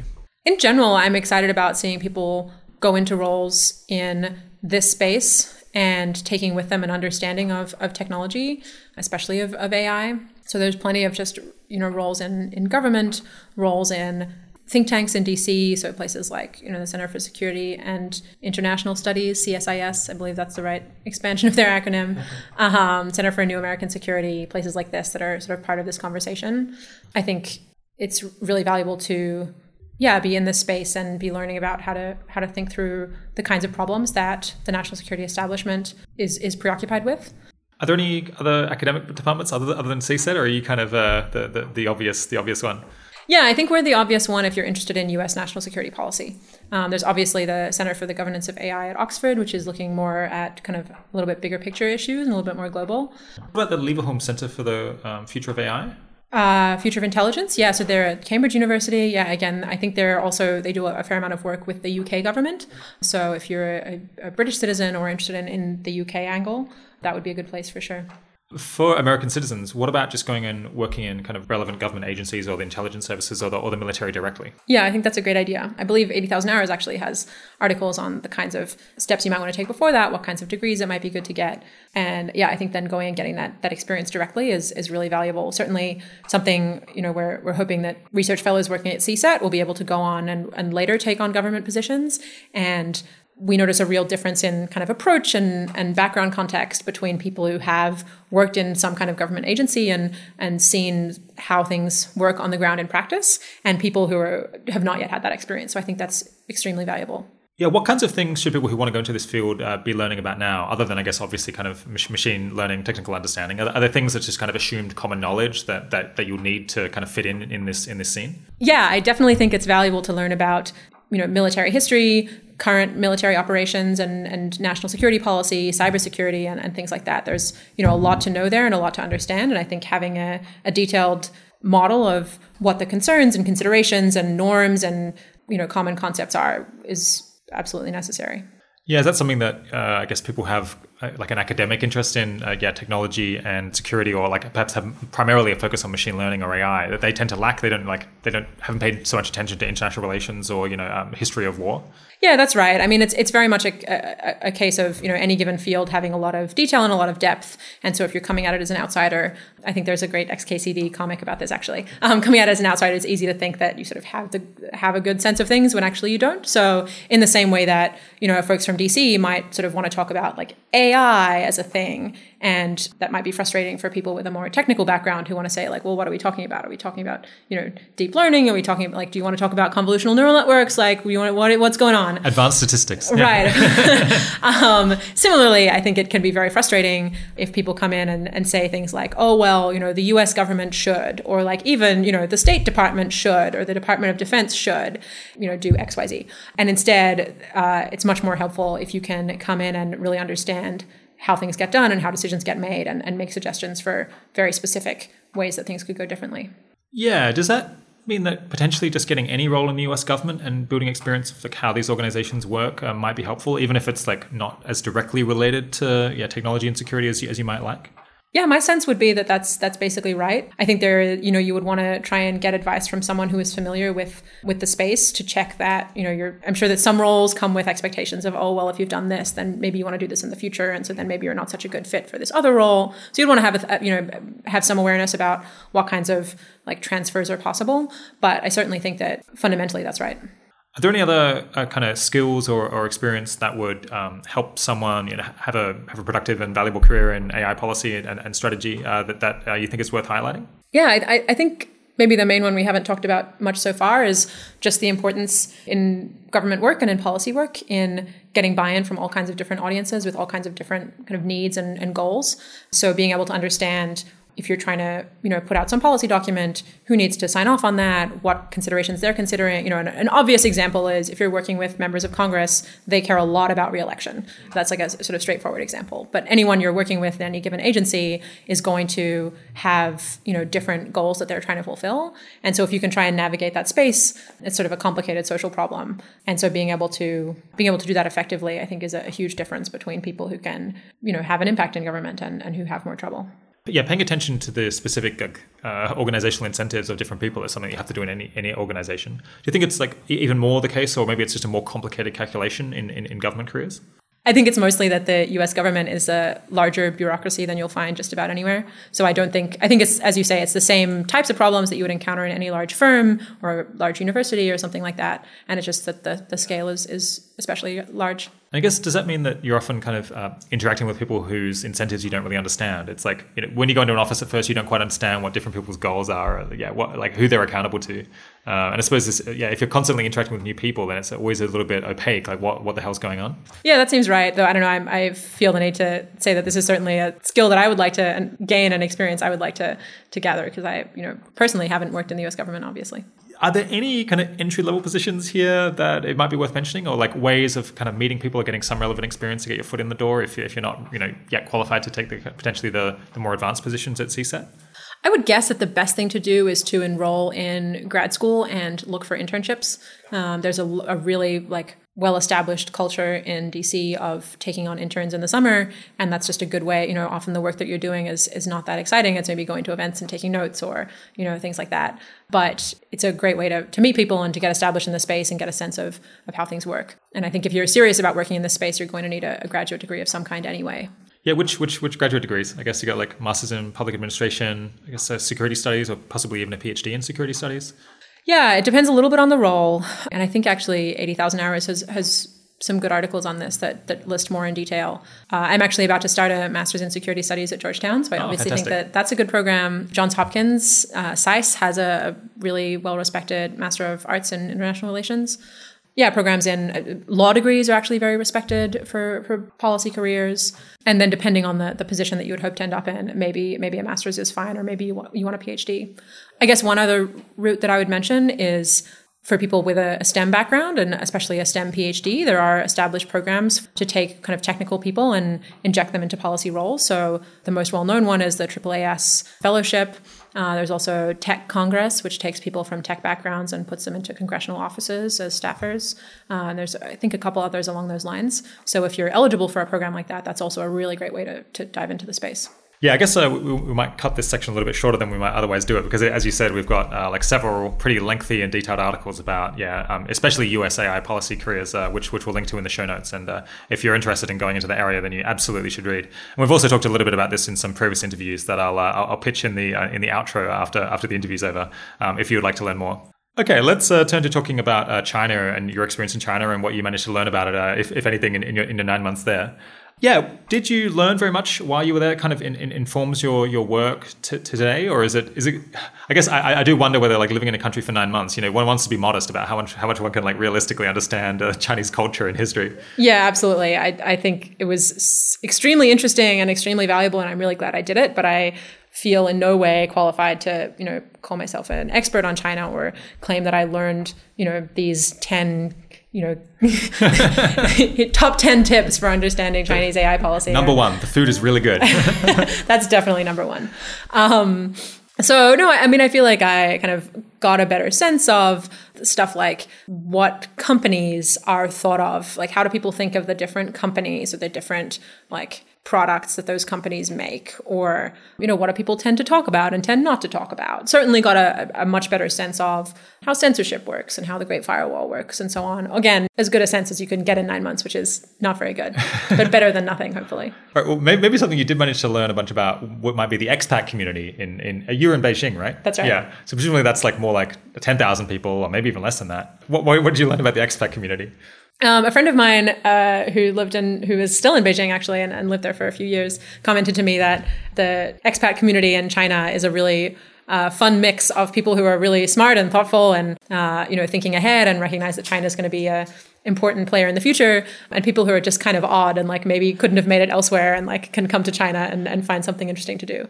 Um, I, yeah, I've heard that there's this phenomenon. I, I've had some friends who've gone and lived in China. There's this phenomenon of yeah, Westerners going and living in China. And initially, I think the Chinese were kind of impressed with uh, Westerners because they assumed that they must be very successful to be going overseas, and then they realized that very often these are people who are kind of coming there because their life hadn't been going so well in the West, and, and maybe the reputation of expats uh, went, went a little bit downhill there. I'm not sure, not sure whether you have you've heard that narrative. I haven't heard that specific story. Certainly, you know, uh, you know, two decades ago, when there were far fewer um, foreigners in China, there are all kinds of stories of you know getting hired to go and stand at some expo and just like be the white person for this company, um, which is much less common now. But I, I would guess that it's much less common just because foreigners are, are, are more visible. Dime a dozen. knows? It was actually uh, something I found surprising, though it was obvious in retrospect, was I'm used to when I'm in a foreign country, if I go to a you know some kind of tourist location, that there's going to be lots of English signage, there's going to be lots of foreigners. People are going to be super used to seeing like all kinds of different sort of faces and and different types of people there.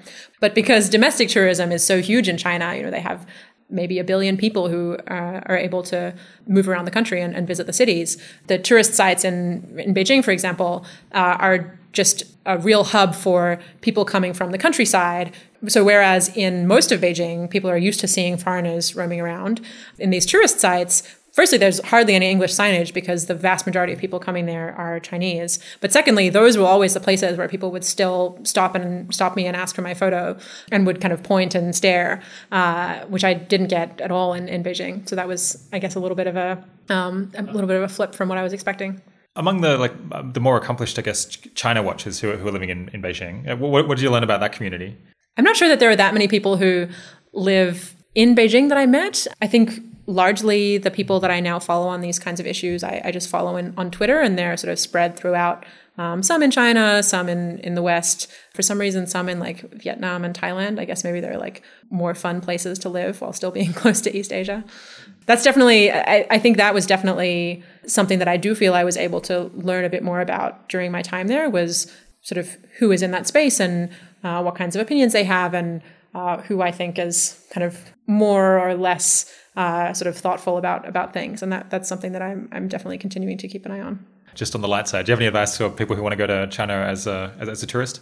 The 80,000 Hours a team actually uh, went to China for uh, a month uh, back in, I think, 2015. We, we lived in Chengdu and, and, worked from there. It was pretty challenging actually working using kind of Google Drive and Docs and, uh, and WhatsApp and all of that, uh, given that it was kind of blocked by the, by the firewall. But we, we, managed to use VPNs to kind of make it work. I've got to say, like, Chengdu was amazing. Uh, the, the, food's incredible. Um, yeah. the people were really friendly. yeah, happy to see us. And it was just, to be honest, like a much nicer and like better organized city than practically, like, even like the richest cities I've been to in America or, or the UK or Australia maybe that was a very non-typical experience, but no, I've heard great things about Chengdu. I didn't didn't get to go there, but I would I would love to. Um, and certainly, Sichuanese food is incredible.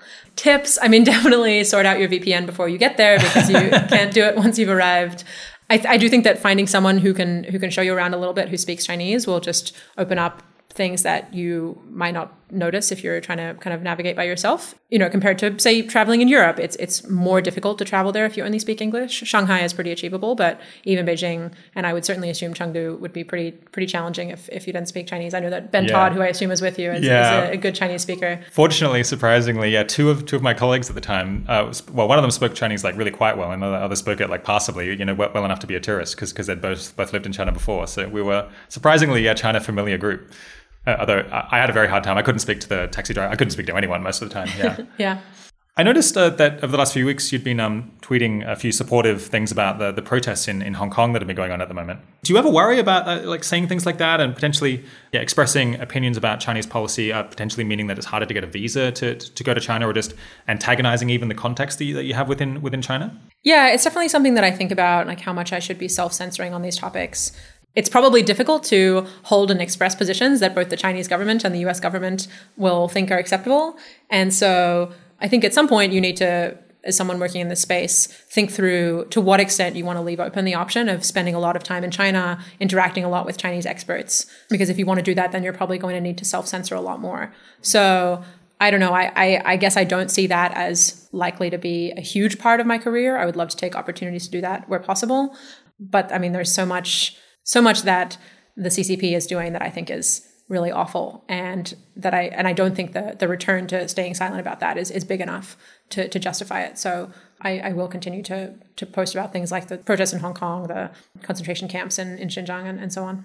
Do you think it's actually realistic that yeah, tweeting about how you support the protesters in Hong Kong would mean that you might not be able to get a visa there? I mean, of course, there's like two million people in China in a sense who are going out and doing these protests, and they're not going to like uh, they're not going to arrest them all, and they're not, probably not going to like kick them all out of the country either. So I definitely you're, think that raising an eyebrow there. Yeah, they might arrest some of them. Mm. Um, I definitely think that having a history of saying anti-Chinese things probably makes my chances worse. I don't know how much worse. The situation on this is changing pretty rapidly you know that for journalists for example journalists is really the case where there's a lot of scrutiny uh, applied to sort of your, your past record and trying to figure out if you're going to come in and just say bad things about china. And, and, certainly there have been several cases recently of journalists at major outlets not having their visas renewed for similar reasons. So it's a little harder to say given that i wouldn't be applying for a journalist visa. But unfortunately on the on the visa application form for for china you have to check what kind of work you're doing and there are little different sections. Um, and there's one section off on the side where the options are journalist uh, like religious worker basically and uh, ngo worker. And so those are like the three risky categories of like people who might be coming in to try and change minds. And unfortunately i believe as a as an employee of georgetown i would count as an ngo worker but i might see if there was a different category that i fit in since it's not not really a typical typical ngo Another concern that we hear is kind of the exact reverse of this, which, as you were alluding to, it, it seems like rather than uh, being too critical of China, potentially being viewed as kind of uh, too too cozy with China. And yeah, I've understood that the US might be, as you're saying, less likely to to give you a security clearance if you've spent too much time in China or perhaps have too many um, you know close Chinese contacts. How, yeah, how do you thread the needle here between kind of having a great familiarity with China, if that's something, if you want to be, you know, a specialist in that area, and you know, actually being able to to use those skills by and get a security clearance or even a even a position in the U.S. government? Yeah, I definitely think it's it's a shame that the existing infrastructure that the US has built in order to protect itself from counterintelligence threats and, and so on does mean that a lot of the people working on China day to day have not spent that much time in China, if any, and they're certainly not traveling there for their work because, you know, causes a massive headache with, with clearances if you're planning to travel to a country like that. But I believe that uh, one of the biggest concerns in a clearance application process, for example, is whether you have close and ongoing contacts with nationals of that country. And so, what I hope and what I believe has been the case for others is that it's possible to spend time in China and just not maintain uh, contact with with people that you may have met there to make it clear on your on your clearance application process that may although you may have spent time there to to learn we don't have any kind of conflicts of interest or any potential for you know sabotage by some buddy of yours who who happens to be um, it's going to blackmail Chinese. you or something right I mean, maybe I'm just being really naive here, but isn't it like pretty strange to think that you know an American who's grown up in America, or yeah, an Australian who's grown up in Australia, is going to go to China and hang out there for a year or two, like make some Chinese friends, and is going to be so sympathetic to like Chinese communism or the Chinese system that they would like side side with them and yeah, become like counterintelligence agents. I mean, may, yeah, maybe this just has happened from time to time, and like one person is just so damaging that they have to be very cautious. But yeah, I, it does seem to me like I guess as a naive outsider, it seems to me like it's not a great trade off. Uh, you know, trying to trying to protect yourself from that at the cost of the fact that like most of your China experts have barely spent any time in China. Yeah, I mean, it's definitely a matter of the trade off. I don't think it's crazy to expect that, that that there will be cases of that. I think there's a long history of, uh, you know, foreign countries recruiting U.S. nationals to to spy for them, essentially. Um, so I think it's not at all crazy to to be concerned about that. And as you say, that the, the issue is at what cost. And my guess is that the US is currently not hitting that trade off at the optimal spot, but uh, it's very hard to say. And it's especially hard to say without access to all of the classified information that exists on this. Yeah, it seemed in the past like Soviet communism really did have some ideological draw for, for, for people in the West. Yeah, it, it, seems hard for me to imagine that Americans growing up in America are going to be like that attracted to Xi Jinping thought that they're going to be very keen to, to side with China. But yeah, maybe we'll drop that point. I guess I'm, I'm, not really in a position to judge. I mean, you could also be doing it for reasons other than ideological uh, commitment, right? Yeah, oh, I guess I, sometimes I forget about that because I'm such an ideologically driven person. Um, so pure. Yeah. So, what do you think people get uh, most wrong about China? I imagine there's kind of a lot of misunderstandings that people have, both kind of about their like the government's intentions, or just about like yeah, what, what the culture is like. Yeah, I mean, I think a big one in this space is underestimating the extent to which the Chinese Communist Party is thinking about stability and control uh, as their real primary goal. I think it's really easy from an American perspective to be thinking about Cold War analogies, where you know the Soviet Union had this this ideology that it really wanted to spread to the entire world, and it was really very actively hostile to the U.S. as, as a sort of opposing ideology. It's easy to kind of slot China into that mold, and I don't think it's an especially good fit. Which is not to say that I, I think there's nothing for the U.S. to be concerned about, but I think it's really important to uh, recognize how much effort China is going to continue to put into that sort of population control issue. And there's kind of two ways you could you could interpret that. One could be, and I think maybe a common one is, oh, you know, they care a lot about population control, so they're going to develop surveillance technologies and they're going to develop all this stuff that's going to help them then also internationally. A different way, which actually makes more sense to me, is to think, oh, they care so much about this population control stuff, and it's going to need such a large proportion of their attention and their resources that they're going to have less left over to think about international issues. You know, either one could be right, but honestly, the second one seems more logical to me. I guess we'll see. Yeah, again with the with the ideology, I suppose it's like Soviet communism was kind of yeah an expansionary ideology that, that has hopefully this vision of like spreading itself to like help most of the world by by turning it communist. I guess you're just saying China doesn't really have that anymore. Like they're, they're not aiming to like uh, yeah ideologically convert people outside of China. It's, it's it's not a great interest. And so I suppose to some extent, in as much as we don't mess with like their goals inside of China, uh, there's like potentially not not that much conflict between like the US and China, or at least there there, there needn't be. I'm not sure that I would put it that simply, but I, I think there's you know work needed to be done to figure out, for example, you know if China is able to, if the sort of balance of naval forces between China and the U.S. changes, what does that imply for things like you know Taiwan, or what does it imply for the South China Sea? I don't think that's sort of immediately straightforward that they're just going to like stick right within their boundaries. They're definitely very concerned about being able to protect their borders and, and maintain their territorial integrity. But yes, I do think it's very different from the Soviet threat. There's been a lot of uh, hyperventilation over the last year or two about kind of the Chinese government's investments in ML and kind of they're going to like try to yeah yeah yeah beat the United States. Is that accurate? Is is the government like making a huge push to kind of be a, be a world leader in, in machine learning uh, research? Uh, yeah. they are. Okay, cool. I think they are. Um, there's so a that's whole, just right. there's a whole other discussion you could have about how likely they are to succeed and, and what parts will succeed and so on. Yeah. But no, I, I think there's no doubt that they are taking more concerted and sort of more serious action than the U.S. government is.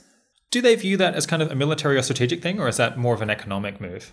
Their messaging is certainly almost entirely economic. It's hard to, you know, look at that external messaging and make draw strong conclusions about their motives. But yeah, I mean, I guess this is another thing that was was interesting in spending time in China was that there's so little discussion of of sort of arms races or AI races there, and it's much more about how do we sort of take advantage of this great potential boon. And Again, at least in the sort of public messaging. So maybe you, you might have been out of sense as like a bit of skepticism for me uh, about some of these like AI strategy issues. I, I do wonder like how much of this idea of like yeah like an AI arms race between the US and China is just kind of a fantasy in, in our heads that like maybe people have like gotten really excited about in the US, but is like just not actually happening in real life. Yeah, I, I think the way that I've found it more helpful to think about, which I think is actually more prevalent in, in DC even, is thinking of AI as one aspect of this larger US China competition. So I definitely think that it is a real thing that, you know, China is growing in wealth and military power and is sort of taking a, a new place on the world stage that it hasn't had in a long time. And I think that absolutely has implications for the US. And AI is sort of this interesting kind of subpart of that larger trend. Uh, I think sometimes it, AI can kind of seem glamorous and exciting and can end up occupying more of the discussion than it deserves. But um, I think that overall framing makes a little more sense to me.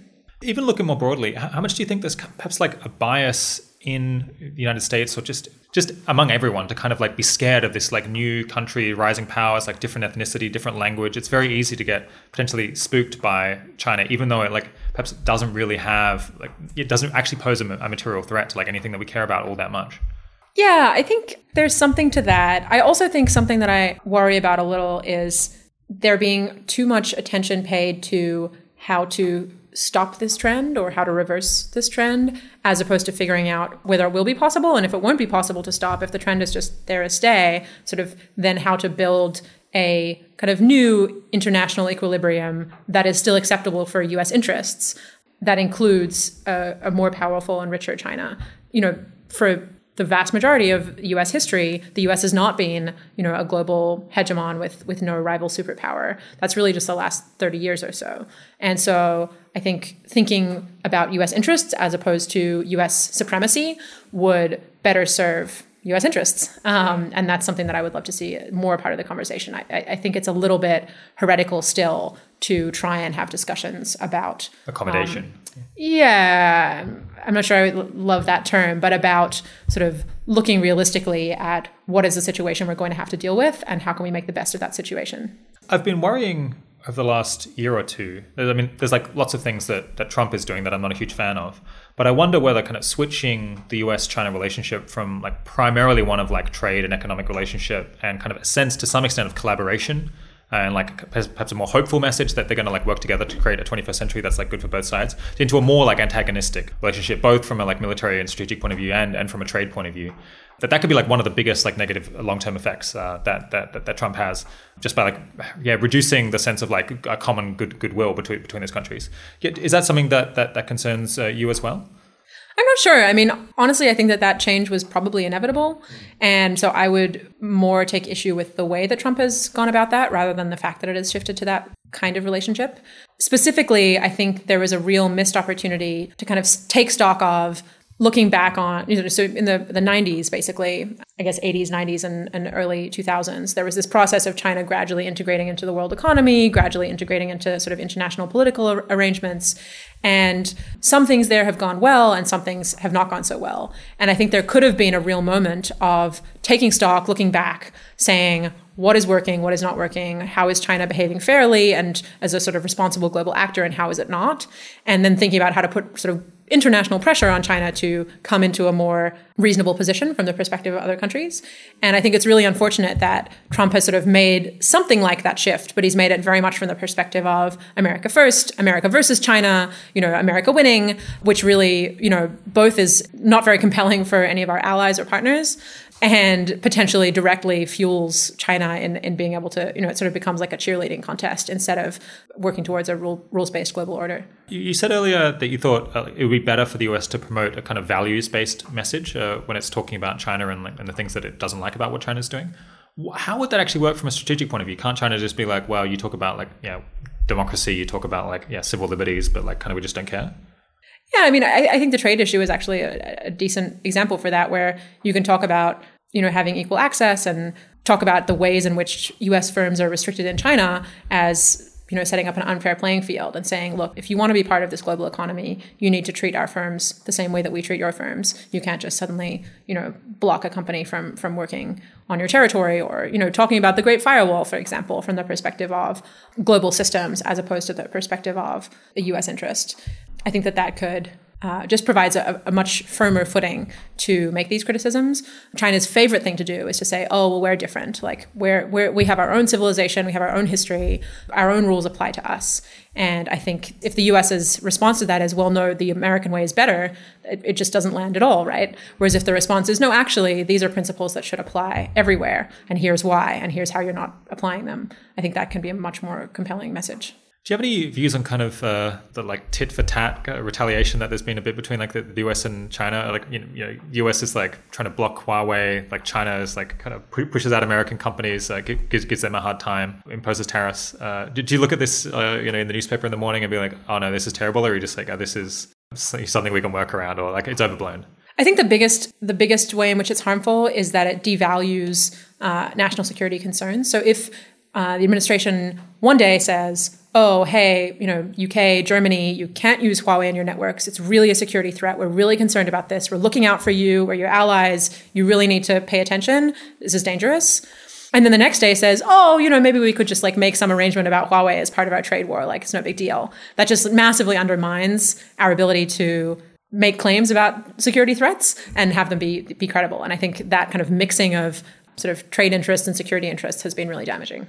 Do you think Huawei actually is a security threat? Do you want to comment on that, or is it I don't know beyond, beyond your pay grade? I yeah, I don't I don't know enough about the the telecom situation. My understanding is the issue is less are they a security threat, and more is there any possible alternative given how embedded they already are in 4G systems, and um, and and the fact that there isn't really a a, a good competitor to them who can as cost effectively deliver really high quality networks. But again, not an expert. So we recommend becoming a China specialist as uh, one of our kind of priority uh, career paths. Do you think that that is a very potentially high impact thing to do? Would you agree that's kind of should, maybe should be on the on, on the short list of most interesting career paths that, that we have on the site? I definitely think that learning about China and becoming familiar with China is very valuable. I don't love the framing of China specialist oh, ah, because I think it I think it makes it sound as though you can just kind of specialize in China and, and sort of know about China and have that be your thing. So I guess I would more advocate for doing something more specific. I certainly am not a China specialist, but I think it was really valuable that I gained some understanding of the country and that I continue to try and keep track of of what is going on there. Um, and learning the language was was definitely helpful in that as well. So I think I would say learning about China is super valuable. Not sure that I totally understand the idea of like China specialist as a career track in itself. Yeah, I guess it is kind of we're trying to group together a whole bunch of different a whole right. bunch of different paths. And actually, it is a one of the challenges uh, with that profile, and I guess with advising people on, you know, suggesting this to them is that it can be very hard to know then what what's the next step. Uh, it's like because you know, it's like not a it's like not a specific thing. It's kind of just a very broad class of things you could learn about. Do you kind of have any suggestions maybe for, for someone who wanted to kind of yeah try to get leverage in their career by studying an important topic like an emerging country like China? What what kinds of ways could they go about gaining at least some understanding, some amateur, possibly like specialist understanding of, of China that would be useful in their career? Yeah, I mean, if you want to, if you if you know what country you want to learn about, for example, China, by far, I think the best thing to do is to to go and study there. Um, ideally, I, I think it usually works best to do some prep work in your home country, you know, learning about history and politics and learning some of the language. But then I think there is no substitute for for going to the place and enrolling in a language program or enrolling in a best of all is if you can have your language to the point where you can actually study substantively in in country, which my, my Chinese was not good enough to do. Uh, and then the extent to which you want to do that for a whole degree program or a really long period of time versus doing it for a shorter period of time i think depends on whether you want to i shouldn't i shouldn't be too rude about the term china specialist. You know there are roles which are based entirely around understanding china um, but i think you probably want to be choosing an angle whether it be chinese politics you know chinese economy uh, chinese military policy and then and then specializing in that as well yeah, do you know of any uh, particularly good kind of universities to study at in China, or like potentially programs uh, where, where, you study China in, in, in the West that, that are uh, worth doing? I'm not sure that I have any great tips that aren't aren't fairly obvious. Two well-known master's programs in, in China, in Beijing, are the Yenching Academy and the Schwarzman Scholarship, where you go and spend one year and earn a master's degree both of those have sort of slightly different reputations. Schwarzman is, is known for being a little bit insular. So I think if you go there, you want to be really proactive about getting involved in the community outside of the college. Uh, but I think those can both be a great way to, they can be a great launching pad for spending time in China if you are able to make use of the resources that the program makes available to you. In terms of programs in the West, I know that Middlebury College has a intensive Chinese language program that has a good reputation, where you take a, a language pledge and, and only speak Chinese for the period that you're there yeah, I'm not familiar enough with with Chinese studies programs again because I'm you know not a China studies person to, yeah, yeah, yeah. to make recommendations. Unfortunately. yeah, no, I'm uh, slightly kind of grilling you for things you maybe only have a tenuous understanding of. But uh, do you think that yeah, even having kind of the amateur level of understanding of China that, that you have is potentially a boost for your career in, in DC or you know other governments around the world? Yeah, I mean the, the I think the cynical answer is yes. Because uh, everyone in, else knows even less. Or? Yeah, essentially. Um, I mean, it's it's it's pretty similar to the the situation with machine learning you know, similarly with machine learning, I, I have kind of an advanced beginner sort of level of knowledge, and that's often just more than most other people in the room, and so is useful in that way. Uh, you talked about learning Chinese. Yeah, just quickly, how far did you manage to get in kind of nine months of, of intensive uh, Chinese study? So I'd been um, actually uh, teaching myself for two or three years before I went over there. So when I arrived, I, I had kind of a, a, decent vocabulary in theory, but was very underpracticed in uh, interacting with people in person. So my urge was always to sort of start a conversation, and then they would say something, and I would want to sort of pause them for one minute and like go away and think about what they said, and then like take another minute to formulate what I was going to say, and then go back and continue the conversation. Yeah, not the most you know best way to connect with people. well, it's just helping you to not make deep connections there.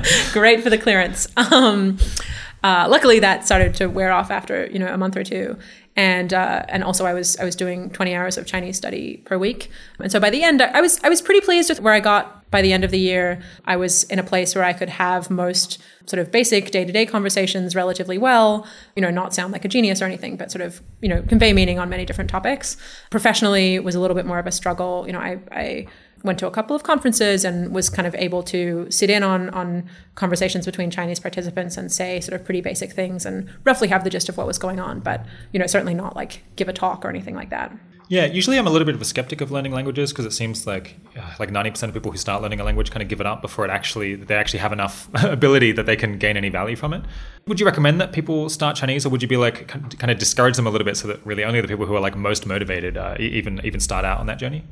I mean, I think maybe the thing I would say is that in my experience of learning languages, by far the most value comes when you can actually get in country with already having a foundation under your belt. So you don't want to go to the country and start learning because then you'll be learning how to say like hello, goodbye, how are you, like and wasting sort of that time where you could just really easily have done that externally. So I think maybe the thing I would say is if you're interested in learning a language, think about is there a time when you're going to be able to spend, you know, at least 6 months ideally longer. Uh, you know, ideally, if I'd been focusing on Chinese, I would have spent at least two years there in the country, immersed in it, really like cementing your skills. Because I think a lot of people learn languages and they only kind of learn in the classroom environment. And so they can kind of repeat these stock phrases or answer stock questions, but they never get to the point where they're really conversing and really feeling at home in the language. And I think you get there by spending time in country. So I guess my my my sort of litmus test would be if you want to learn this language, do you think it's likely that in the next few years you'll have time to spend a lot of time in country really cementing it? Can people get like long-term tourist visas or, or, or, jobs in China? Like if, if they can't get into, you know, a, grad program there, how can they find an excuse to be there and, and talk to people? So there are Chinese language programs. So what I did was a, a semester by semester program where there are basically no admission requirements uh, as long as you can pay like two thousand dollars per semester or something like that. You can get a student visa. Um, you can stay, I think, for as many semesters as you really want. Um, so that's pretty straightforward. I believe there's a some kind of tenure visa specifically for Americans. I think it might be a business visa. I think you have to leave the country often. I believe it's for people who are making frequent trips. So I'm not sure that would be better than uh, just doing a student visa. Can you still go there as an English teacher? I heard this was like a, a popular popular track in the past. Yeah, there definitely seem to be plenty of people who do that. I believe the working visa conditions have changed recently, but I'm not sure what the situation is for English teachers. Okay, we're, we're coming up on time. You, you recently moved to DC. I guess it was like six or 12 months ago. That's right, about six months ago. I've heard pretty bad things about DC as a place to live. It's like, uh, what's, what's its nickname? Like America's armpit or something like that for, for, for the horrific weather that it has. it's like very muggy. How have you found uh, living in DC? Is that something that you could uh, recommend, at least tentatively, to people? Yeah, I've, I've really enjoyed it so far. I mean, I, I love uh, medium density housing is a, a, random nerdy interest of mine. um, and DC is much better on that front than either uh, San Francisco or Beijing, the last two places I lived. And I don't know the weather. People people really complain about it, but after living in, in California where there are no storms, DC's thunderstorms are incredible. It's like, you know, several times a week you'll just get this amazing downpour and, and thunder and lightning. So if you're a fan of thunderstorms, DC is your place. Because I, I, spent a couple of years studying in, in Canberra, Australia's like also kind of artificial capital city. And it, it has like some bad things, but like one thing it did have going for it was just like lots of really smart young people who are into politics and policy and like economics and kind of shared my interests. Is it, does, I guess DC has that going for it as well? Yeah, definitely. And another big thing that uh, is really noticeable is the number of free institutions. So the Smithsonian's are all free. You can just go in and out, and it's, it's really lovely to have that. And similarly, free concerts and free performances, um, which I feel like really changes how you interact with the city if you can just kind of show up and, and take part in stuff without planning or paying. It's yeah. really nice people are probably com- constantly coming into and out of DC, like living there for a while then leaving. Does, does that make, make it like more of a like the social scene a bit more in flux? Such as it's easy to break into social networks, or, or does it potentially make it like alienating because like no one's there long enough to really you know become form deep friendships? I mean, definitely the the stereotype is that uh, everyone treats every like potential opportunity to make new friends as a networking opportunity, and it's always asking you know what you do and trying to figure out what you could give them. Um, that hasn't been my experience. I've met some really lovely people and and started to form some really nice friendships. So I don't know. I think it's a little bit what you make it. Yeah, it's good, good, good to hear that uh, DC is working out. Maybe maybe we can check back in in a, in a couple of years and see how, how you and CSET are, are, developing there. Sounds great. My guest today has been Helen Toner. Uh, thanks so much for coming on the podcast, Helen. Thanks, Rob.